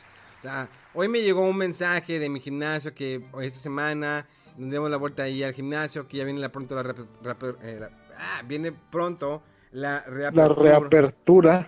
Pero eh, no vayan. no. O sea, en algún momento, si esto sigue subiendo, eh, van a parar otra vez todo el rollo. Y neta va a haber más desempleo. Espero Dios quiera para la gente que nos escuche que no, no hayan perdido su trabajo. Si lo perdieron, tranquilícense. Al rato viene. Ahorren mucho, señores. Neta, ahorren lo que más puedan. Si hagan sus gastitos, pero empiecen a hacer un colchón. Yo lo empecé a hacer hace tres, no, hace cuatro meses antes de que empezara la pandemia. Estaba ahorrando, ¿no? Para un viaje, pero dije, no, pues ya le cambié de nombre al, a este apartado y le puse, pues, por si me quedo sin trabajo por si me quedo sin trabajo. Entonces, eh, ahorren lana. Sí gasten sus cositas, pero ahorren lana porque esto se va a poner medio feo si no, pasa, no paran los números. En fin, ya casi para... No, no, a lo mejor Megaman quiere comentar algo. ¿Quieres comentar algo, Megaman? No, les mandé este un peluche de 20, 43 centímetros de... Ahí al chat de Kirby. Se ve que le puedes golpear y se ve así como que con ganas de puedes coger ahí arriba de Kirby. y lo, perdón, que me, perdón, perdón que me viniera, pero pues tenía que salir a regar. Si no, pues ya después la riego. ¿Y para qué Este, este, sí, no, pues a veces pasa, ¿no? Pues no quieres, pues andas a las prisas, andas caliente, pues no tienes tiempo para el, para el condón, pues así te la fletas. Niños, eso no lo hagan en casa, háganlo en un motel, un hotel, pero en este caso, como no se puede ir a un motel o un hotel, pues háganlo en casa, pero que más que no los papás no los escuchen. Y dice, hay que salir, a, sálganse antes, sí, no, no empiecen de que, no, sí, me la flet, no, no, no, sálganse antes. Y pues si dicen el Kirby, pues imagínate, le dejas el manchón blanco, ¿no? En la cara, en la jeta.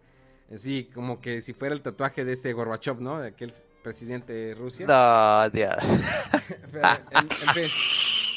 Ya, ya sálganse del podcast mejor, chavos, porque esto ya... Ya saben, ya saben cómo ya es. Ya se estrelló ¿eh? contra el suelo, güey. Ya, saben cómo soy. ¿Para qué me invitan? Pero sí, sálganse a tiempo, muchachos. Si no traen cosas, sálganse a tiempo. O no se la fleten. No se la fleten. Yo digo que sí, porque lo disfrutas más, ¿no? Cuando estás. Ah. Oye, bien mal, ¿verdad? espero que eh, tengan eh, criterio y que sepan que son puros chistes, güey. Porque... no, el Memo dijo que. se siente mejor así pelón, ¿no? O sea, tu, morra te lo va a agradecer. Tu morra te lo va a agradecer. Yo sé lo que les digo. Pero bueno. Y luego vas a andar pero tocando madera con todo el podcast como acá Don Memo, de que para que no haya retrasos y que no sé qué, y mira. Mira, todo, todo es mental, todo es mental. Si te aguantas y terminas afuera, no pasa nada, ¿sí? Es más, tu fuerza moral es, es mayor, es superior. Con la fuerza moral, no pasa nada. Pues mira, lo moral, el, enfermo lo moral no sirve. Entonces, pues entre más enfermos seas, mucho mejor. Entonces, sálganse a tiempo, muchachos. Yo los invito a que salgan a tiempo, ¿sí? Si me quieren fiesta y la quieren chida sin impermeable, o sea, y se quieren mojar chido, pues más háganse a tiempo. ¿Sí?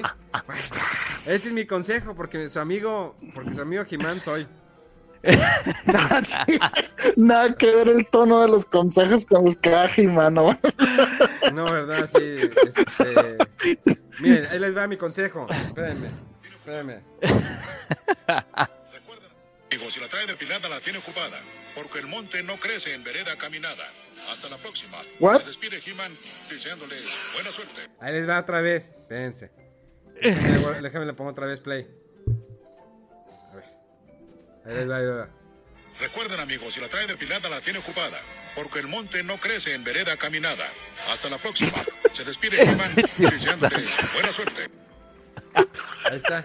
Si, si, quieren se lo vuelvo a poner y ahí les va. Recuerden amigos, si trae depilada la tiene ocupada, porque el monte no crece en vereda caminada. Hasta la próxima. Se despide He-Man buena suerte. Y recuerden, si la tiene depilada es porque la tiene ocupada. No engañen a sus viejas. Pórtense bien, cabrones. ¿Sí? Oh, Por eso digo que es el mejor podcast que pueden escuchar en su vida. Que Enerware, que está. Ah, no, ese ya está más muerto que nada. Ese nació muerto.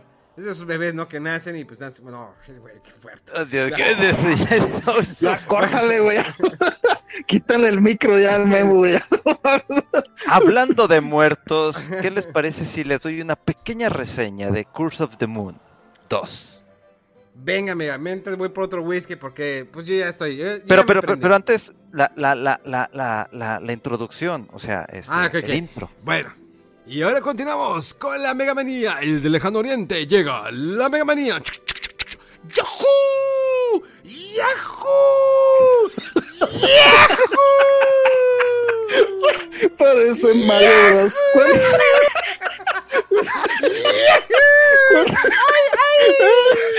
¡Viva Mario, México, ¿qué es cabrones! Eso, güey. En el ¡Viva colchón México! de Kirby ahí.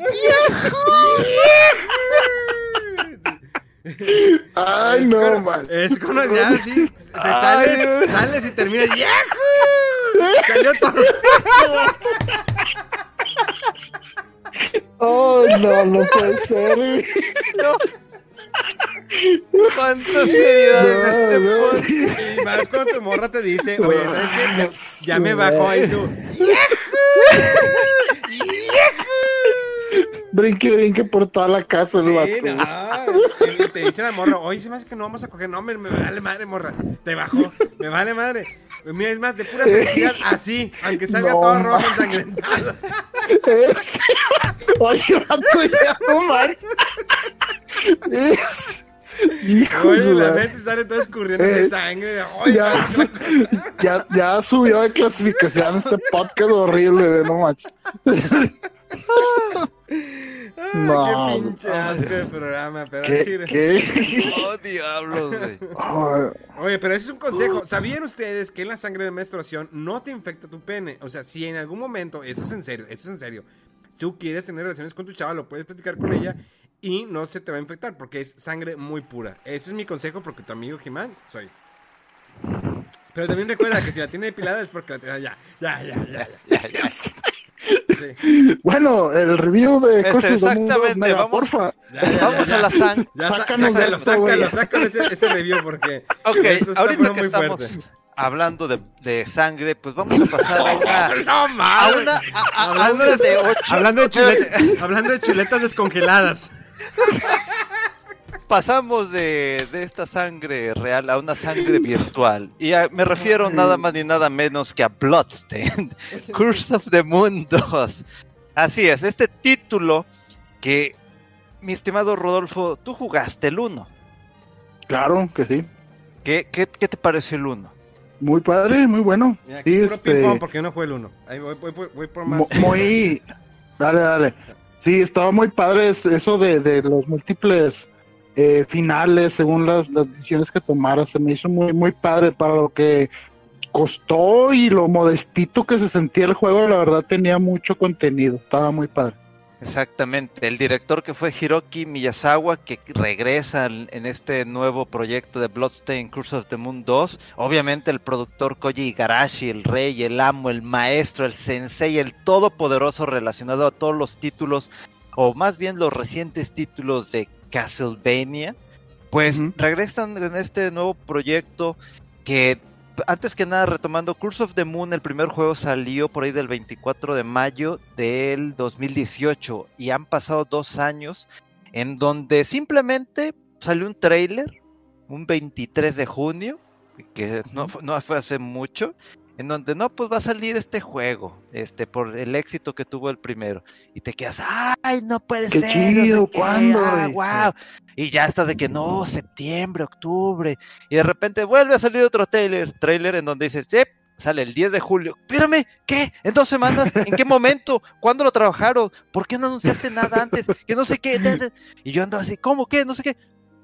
Y obviamente lo compramos, lo bajamos. De este, una semana antes me puse a jugar el 1 porque dije, anunciaron esto, no, deja el juego el 1 igual.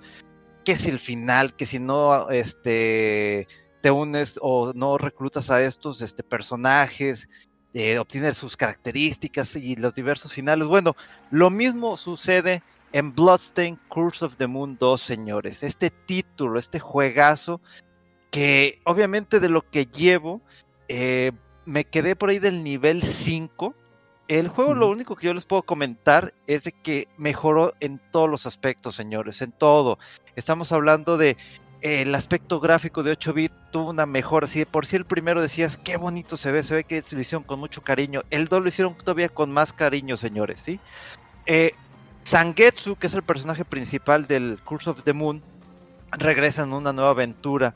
Y no voy a hablar tanto del aspecto de, la historia, porque eso ustedes tienen que disfrutarlo y tienen que vivirlo, y sobre todo si son los amantes de los juegos de estilo retro, de estos 8 bits.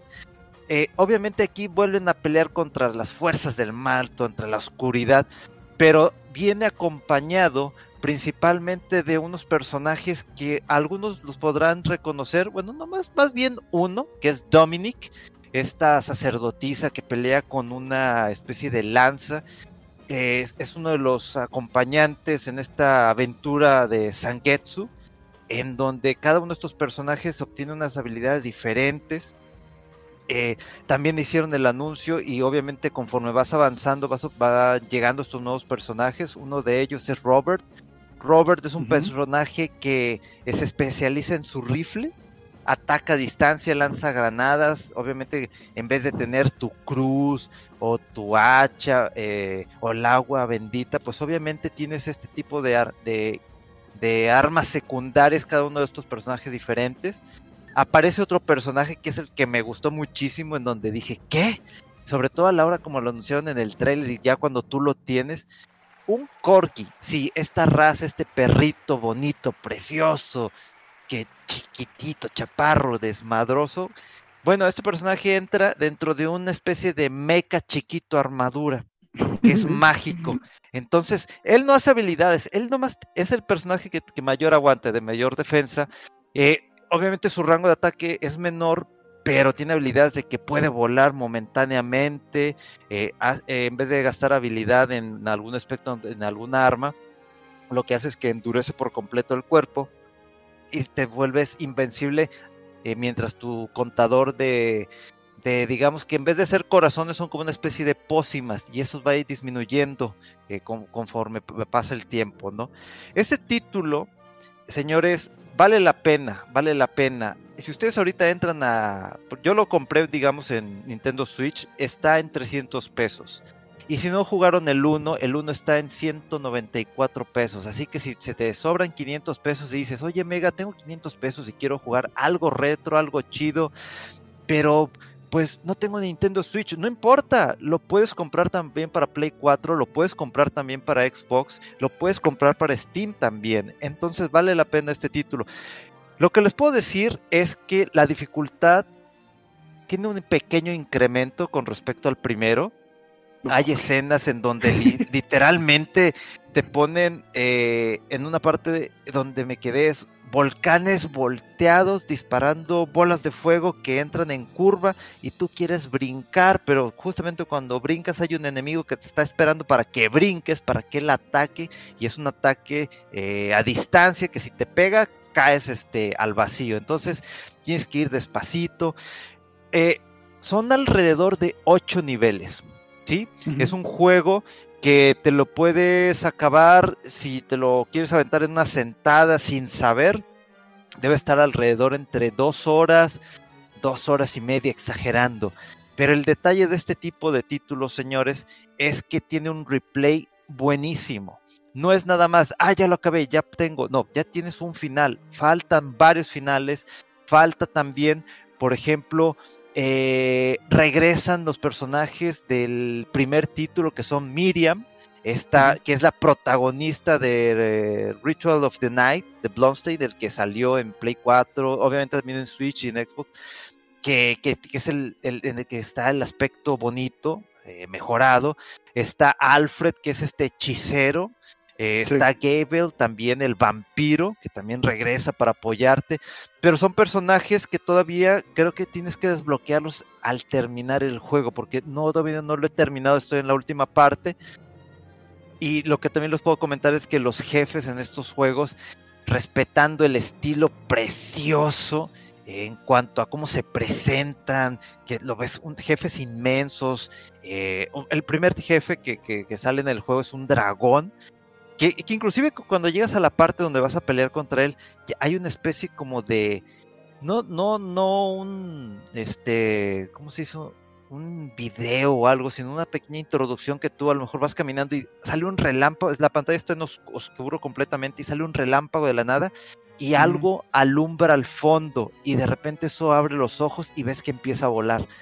Son aspectos, detalles muy padres de este título en donde créanme que lo van a disfrutar muchísimo. La dificultad es, eh, te dan a, seleccionar dos tipos de dificultades. Una como que es la fácil, que tienes vidas ilimitadas, este, etcétera, que si te golpean no te empujas, te quedas en el mismo lugar.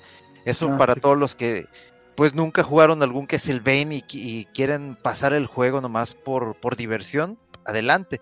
Pero hay una dificultad que es la veterano, que esa es la que mantiene el, rasgo clásico, vidas limitadas. Si no llegaste al, al, checkpoint desde el inicio, señor. Si te pegan, te avienta para atrás. Y si hay un vacío, te caes y te mueres. Y créanme, ya me pasó muchísimas veces. Me he muerto muchísimas veces. Tal cual eh, inclusive hice stream del título para pasar unas cuantas misiones, me morí muchas veces, grité muchas veces, maldecí muchas veces, y es lo bonito de este tipo de, juegos retro, Una de las cosas que me llamó muchísimo la atención es de que pueden jugar dos personas. Sí, señores, ah, dos personas pueden jugar. ¿Qué es lo que pasa? Que Sangetsu pues, sale uno, que es en su color, color original, que creo es el rojo, y el segundo jugador se vuelve en color azul. Y entre los dos pueden seleccionar a los tres personajes, que es este Dominic, que es Robert y Hachi el perro, ¿no?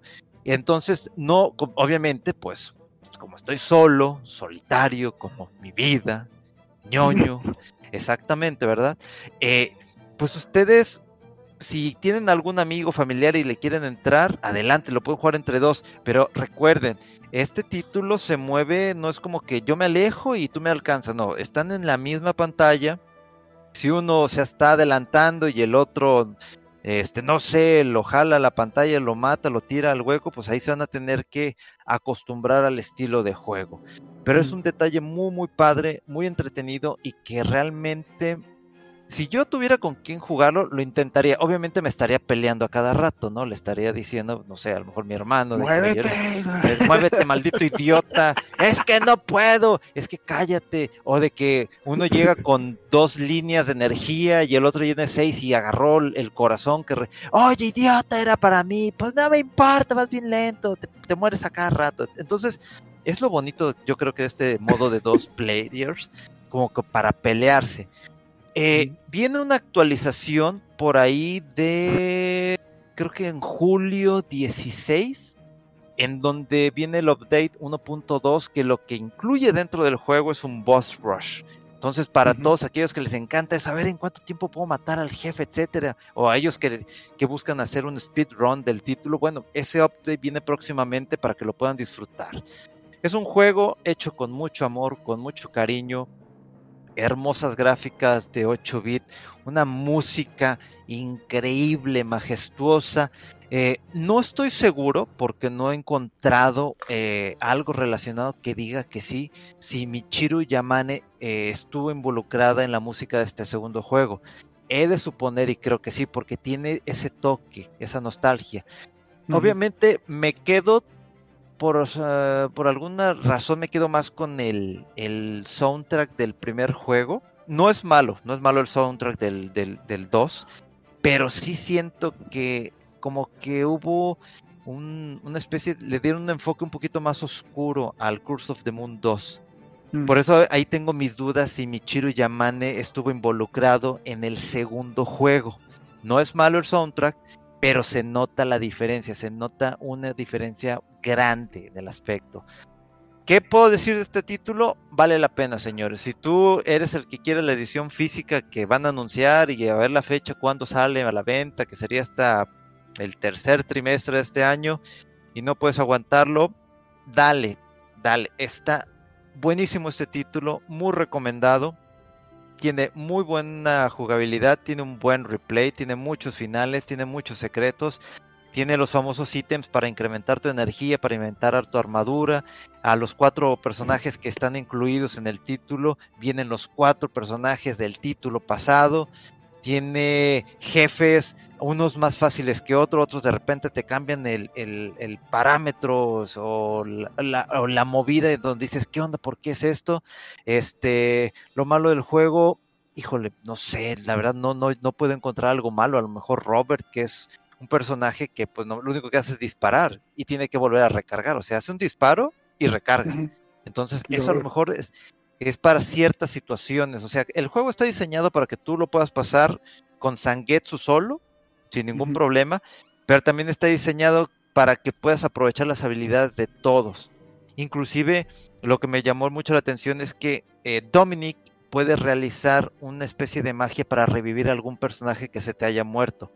Eso, eso lo ve muy interesante y, la verdad es que me explotó la cabeza al jugar este título. Yo sé que a lo mejor yo soy mucho de, juegos retros, pero este juego vale la pena. Si tienen y pueden y pueden darse el lujo, eh, yo lo recomendaría que lo compren para Nintendo Switch, si tienes Nintendo Switch, porque yo soy de los que me quedo más con este tipo de títulos de estilo retro los relaciono más con Nintendo, entonces prefiero tenerlos ahí.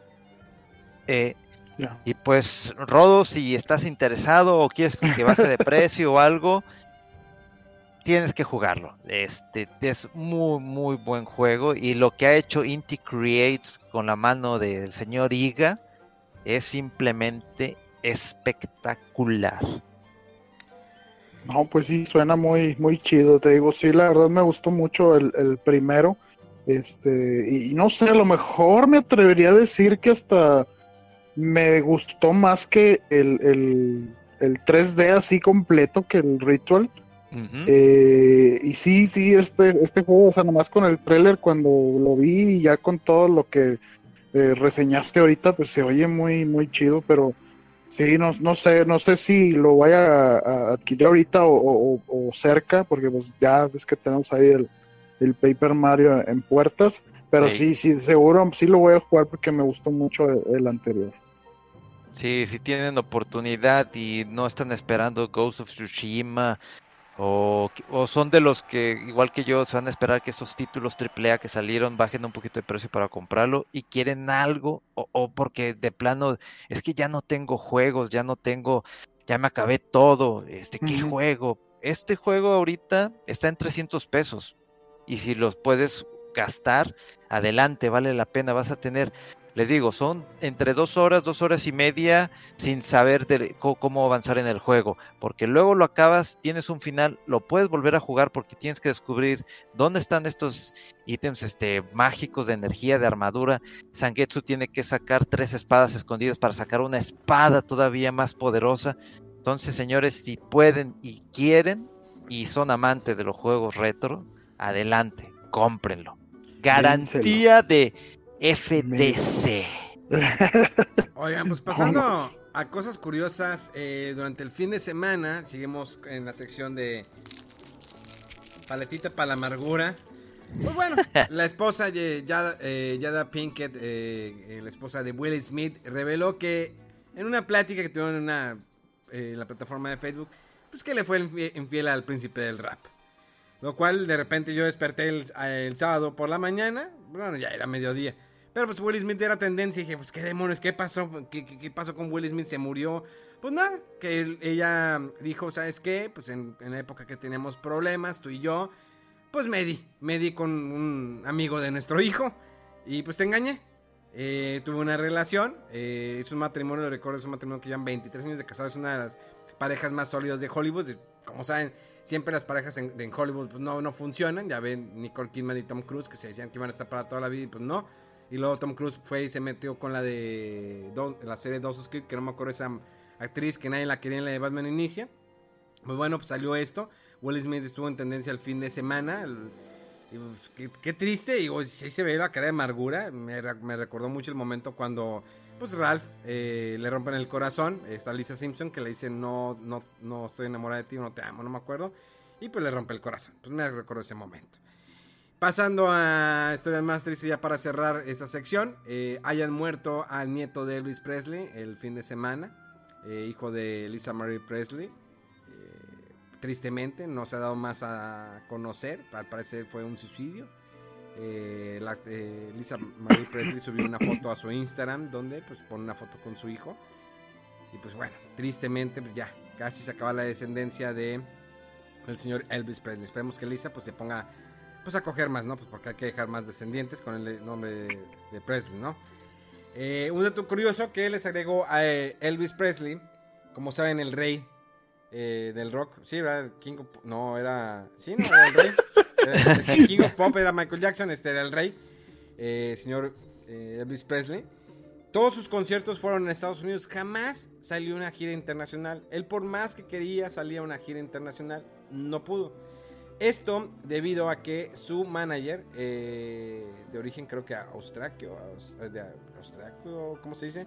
De Australia, pues él no tenía papeles, por, por, lo cual no podía salir del país porque después no lo iban a dejar regresar. Y siempre convencía a Elvis Presley, no, ¿sabes qué? Mira, y él lo dijo en muchas entrevistas, quiero ir a Japón, quiero ir a Europa, me llama mucho la atención. Nunca viajó Elvis Presley a otros países. Fuera de que estuvo en, durante eh, haciendo servicio militar, eh, estuvo en Europa, pero nunca salió del país a dar un concierto. Todo fue en Estados Unidos. Hizo un concierto a nivel mundial, pero por la plataforma no de streaming, sino de televisión. Fue un concierto televisivo nada más. Y le fue muy bien pero siempre se quedó con las ganas de hacer una gira por el mundo. Yo no sabía eso hasta que vi un documental hace tiempo. Dije, ah, caray, es cierto, nunca vi que viera que pues, Elvis. Digo, no estaba vivo cuando Elvis estaba todavía vivo, pero pues, no había nacido. Pero sí me llamó la atención que no había una gira de que pues, Europa, Japón, Reino Unido, eh, pues México, bueno, pues, bueno, que han venido los Rolling Stones, entre otros grupos, hasta Paul McCartney. Pero qué raro que de Elvis Presley que no. Y esa fue la razón, que su manager nunca lo dejó que saliera del país. Un declive que vino al final de su carrera, el señor Elvis Presley ya estaba solo, eh, se había divorciado de, de su, pues, su esposa en aquel entonces. Eh, ya no veía mucho a su hija, pues las giras, eh, empezó a hacer giras para revivir su carrera porque se la, había dejado un poquito en declive. Porque no era, su manager lo manejaba de cierta manera que no era necesario que hicieras conciertos. Lo tenía muy metido en el cine. Entonces llegó un momento en que el cine eh, de Elvis Presley se cicló demasiado que ya no era tan, pues ya no dejaba el mismo dinero de antes.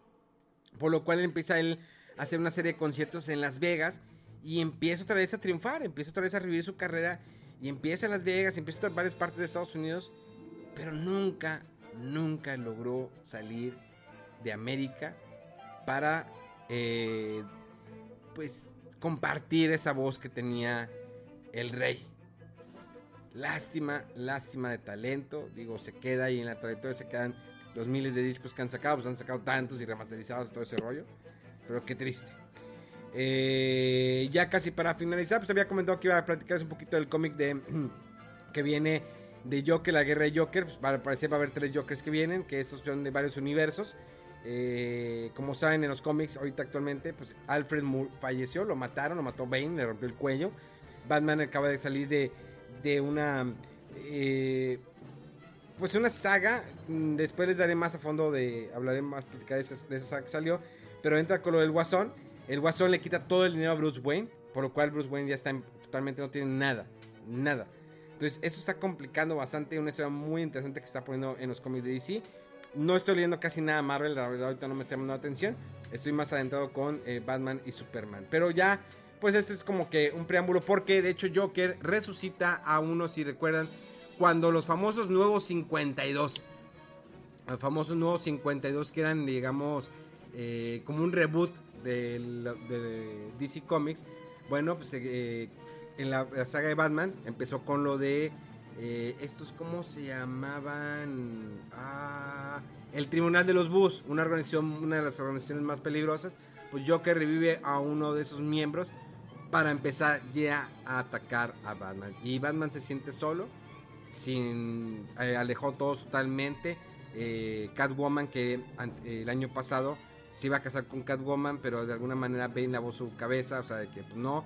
Eh, Catwoman lo dejó en el altar. Bueno, se iban a casar en tal parte, en una azotea, y lo dejó a, Bruce Wayne en el, en el altar.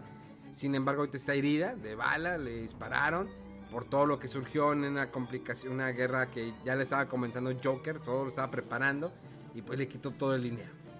Vamos a ver qué pasa en los próximos meses. Eh, con esto ya cerramos todo esto entre chismes y, y desmanes y pues ya saben, ¿no? Pues lo que, como soy. En fin, para los que me siguen preguntando, Pláticas Geeks ya está pronto a estrenarse, estamos trabajando en ello, ya está pronto a estrenarse este nuevo programa que voy a tener dentro aquí de la, de la barra de fuera del control. Después ya Megaman va a sacar su propio programa que se va a llamar La Megamanía. Él va a grabar su propio podcast. Pues, si quieren chutar dos horas o tres horas de Megaman, pues ahí pronto va a estar ahí. Eh, y después pues, también Rodolfo. Rodolfo, sus consejos de cocina, también va a sacar su programa. Pues para que, para que tengamos un programa por día. Para que disfruten esta cuarentena. Porque no sabemos cuándo se vaya a acabar, señores. Recuerden, cuídense. Si no tienen que salir, no salgan. Neta, no salgan. Cuando si salen, lleguen, quítense la ropa, bañense, desinfecten todo. Nada les cuesta. Es muy importante eso porque ya no sabes dónde te puedes infectar. Pero bueno, eh, palabras finales, muchachos. Eh, no, pues nada, eh, que me sigan ahí en Twitter más que nada, en RodoWolf. Y a ver si el, próximo programa platicamos un poquito más ahí de Paper Mario. Oye, si ya sale esta semana, ¿no? Sí, este, este viernes ya. ya. este viernes sí, se va a poner bueno. Megaman. Este, pues nada, si quieren seguirme en mis ataques de ira en Twitter, mega-fdc en Instagram que posteo simplemente lo que me va llegando de Amazon, que el martes me llega el libro blanco de The Legend of Zelda, que es el que está relacionado con Breath of the Wild. Estaba en 380 y tantos pesos, muy barato. Eso, eso lo voy a postear. Es, para, es, para, lo que uso Instagram más que nada, ¿no? Eh, y ¿qué más iba a decir? Ah, sí, compren Bloodstain Curse of the Moon 2. Compren también el 198X si les gusta la nostalgia. De hecho, también me compré unas figuras hace poco de Jet Joe que están sacando como figuras retro que son un poquito más grandes que las originales. Eh, salieron a la venta en el mes de julio. me compré a Destro y a Snack Eyes, muy buenas figuras.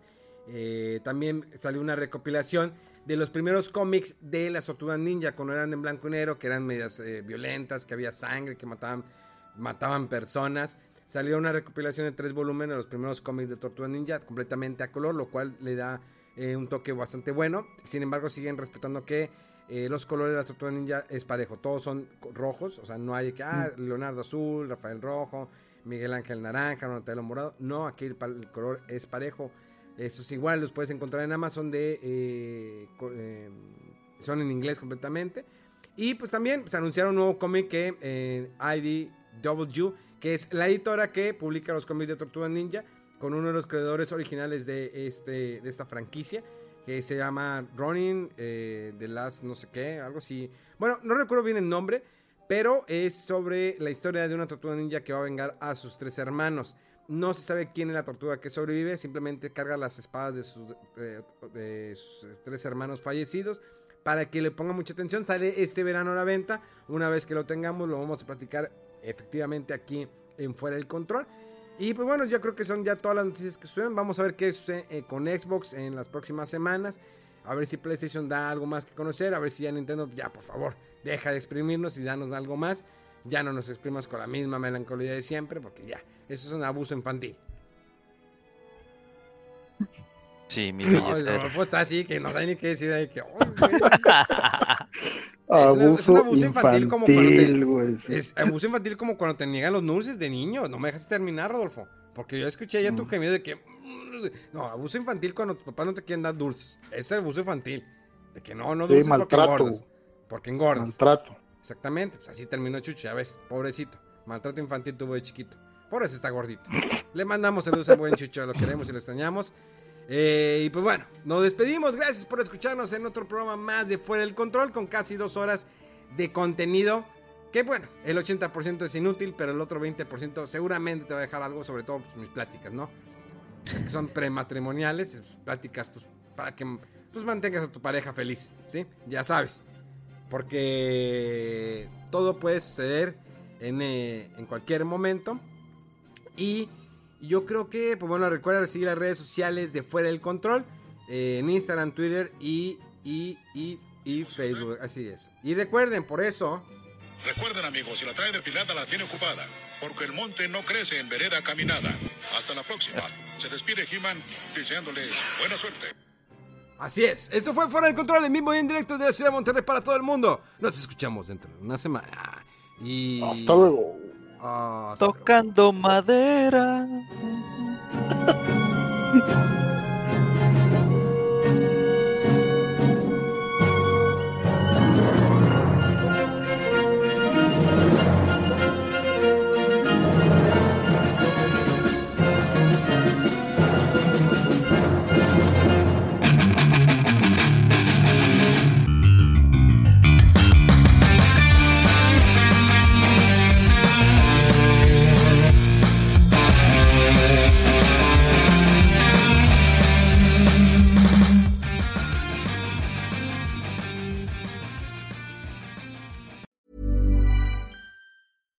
Hey, it's Paige DeSorbo from Giggly Squad. High quality fashion without the price tag. Say hello to Quince. I'm snagging high-end essentials like cozy cashmere sweaters, sleek leather jackets, fine jewelry, and so much more. With Quince being 50 to 80% less than similar brands. And they partner with factories that prioritize safe, ethical, and responsible manufacturing. I love that. Luxury quality within reach. Go to quince.com slash style to get free shipping and 365 day returns on your next order. Quince.com slash style.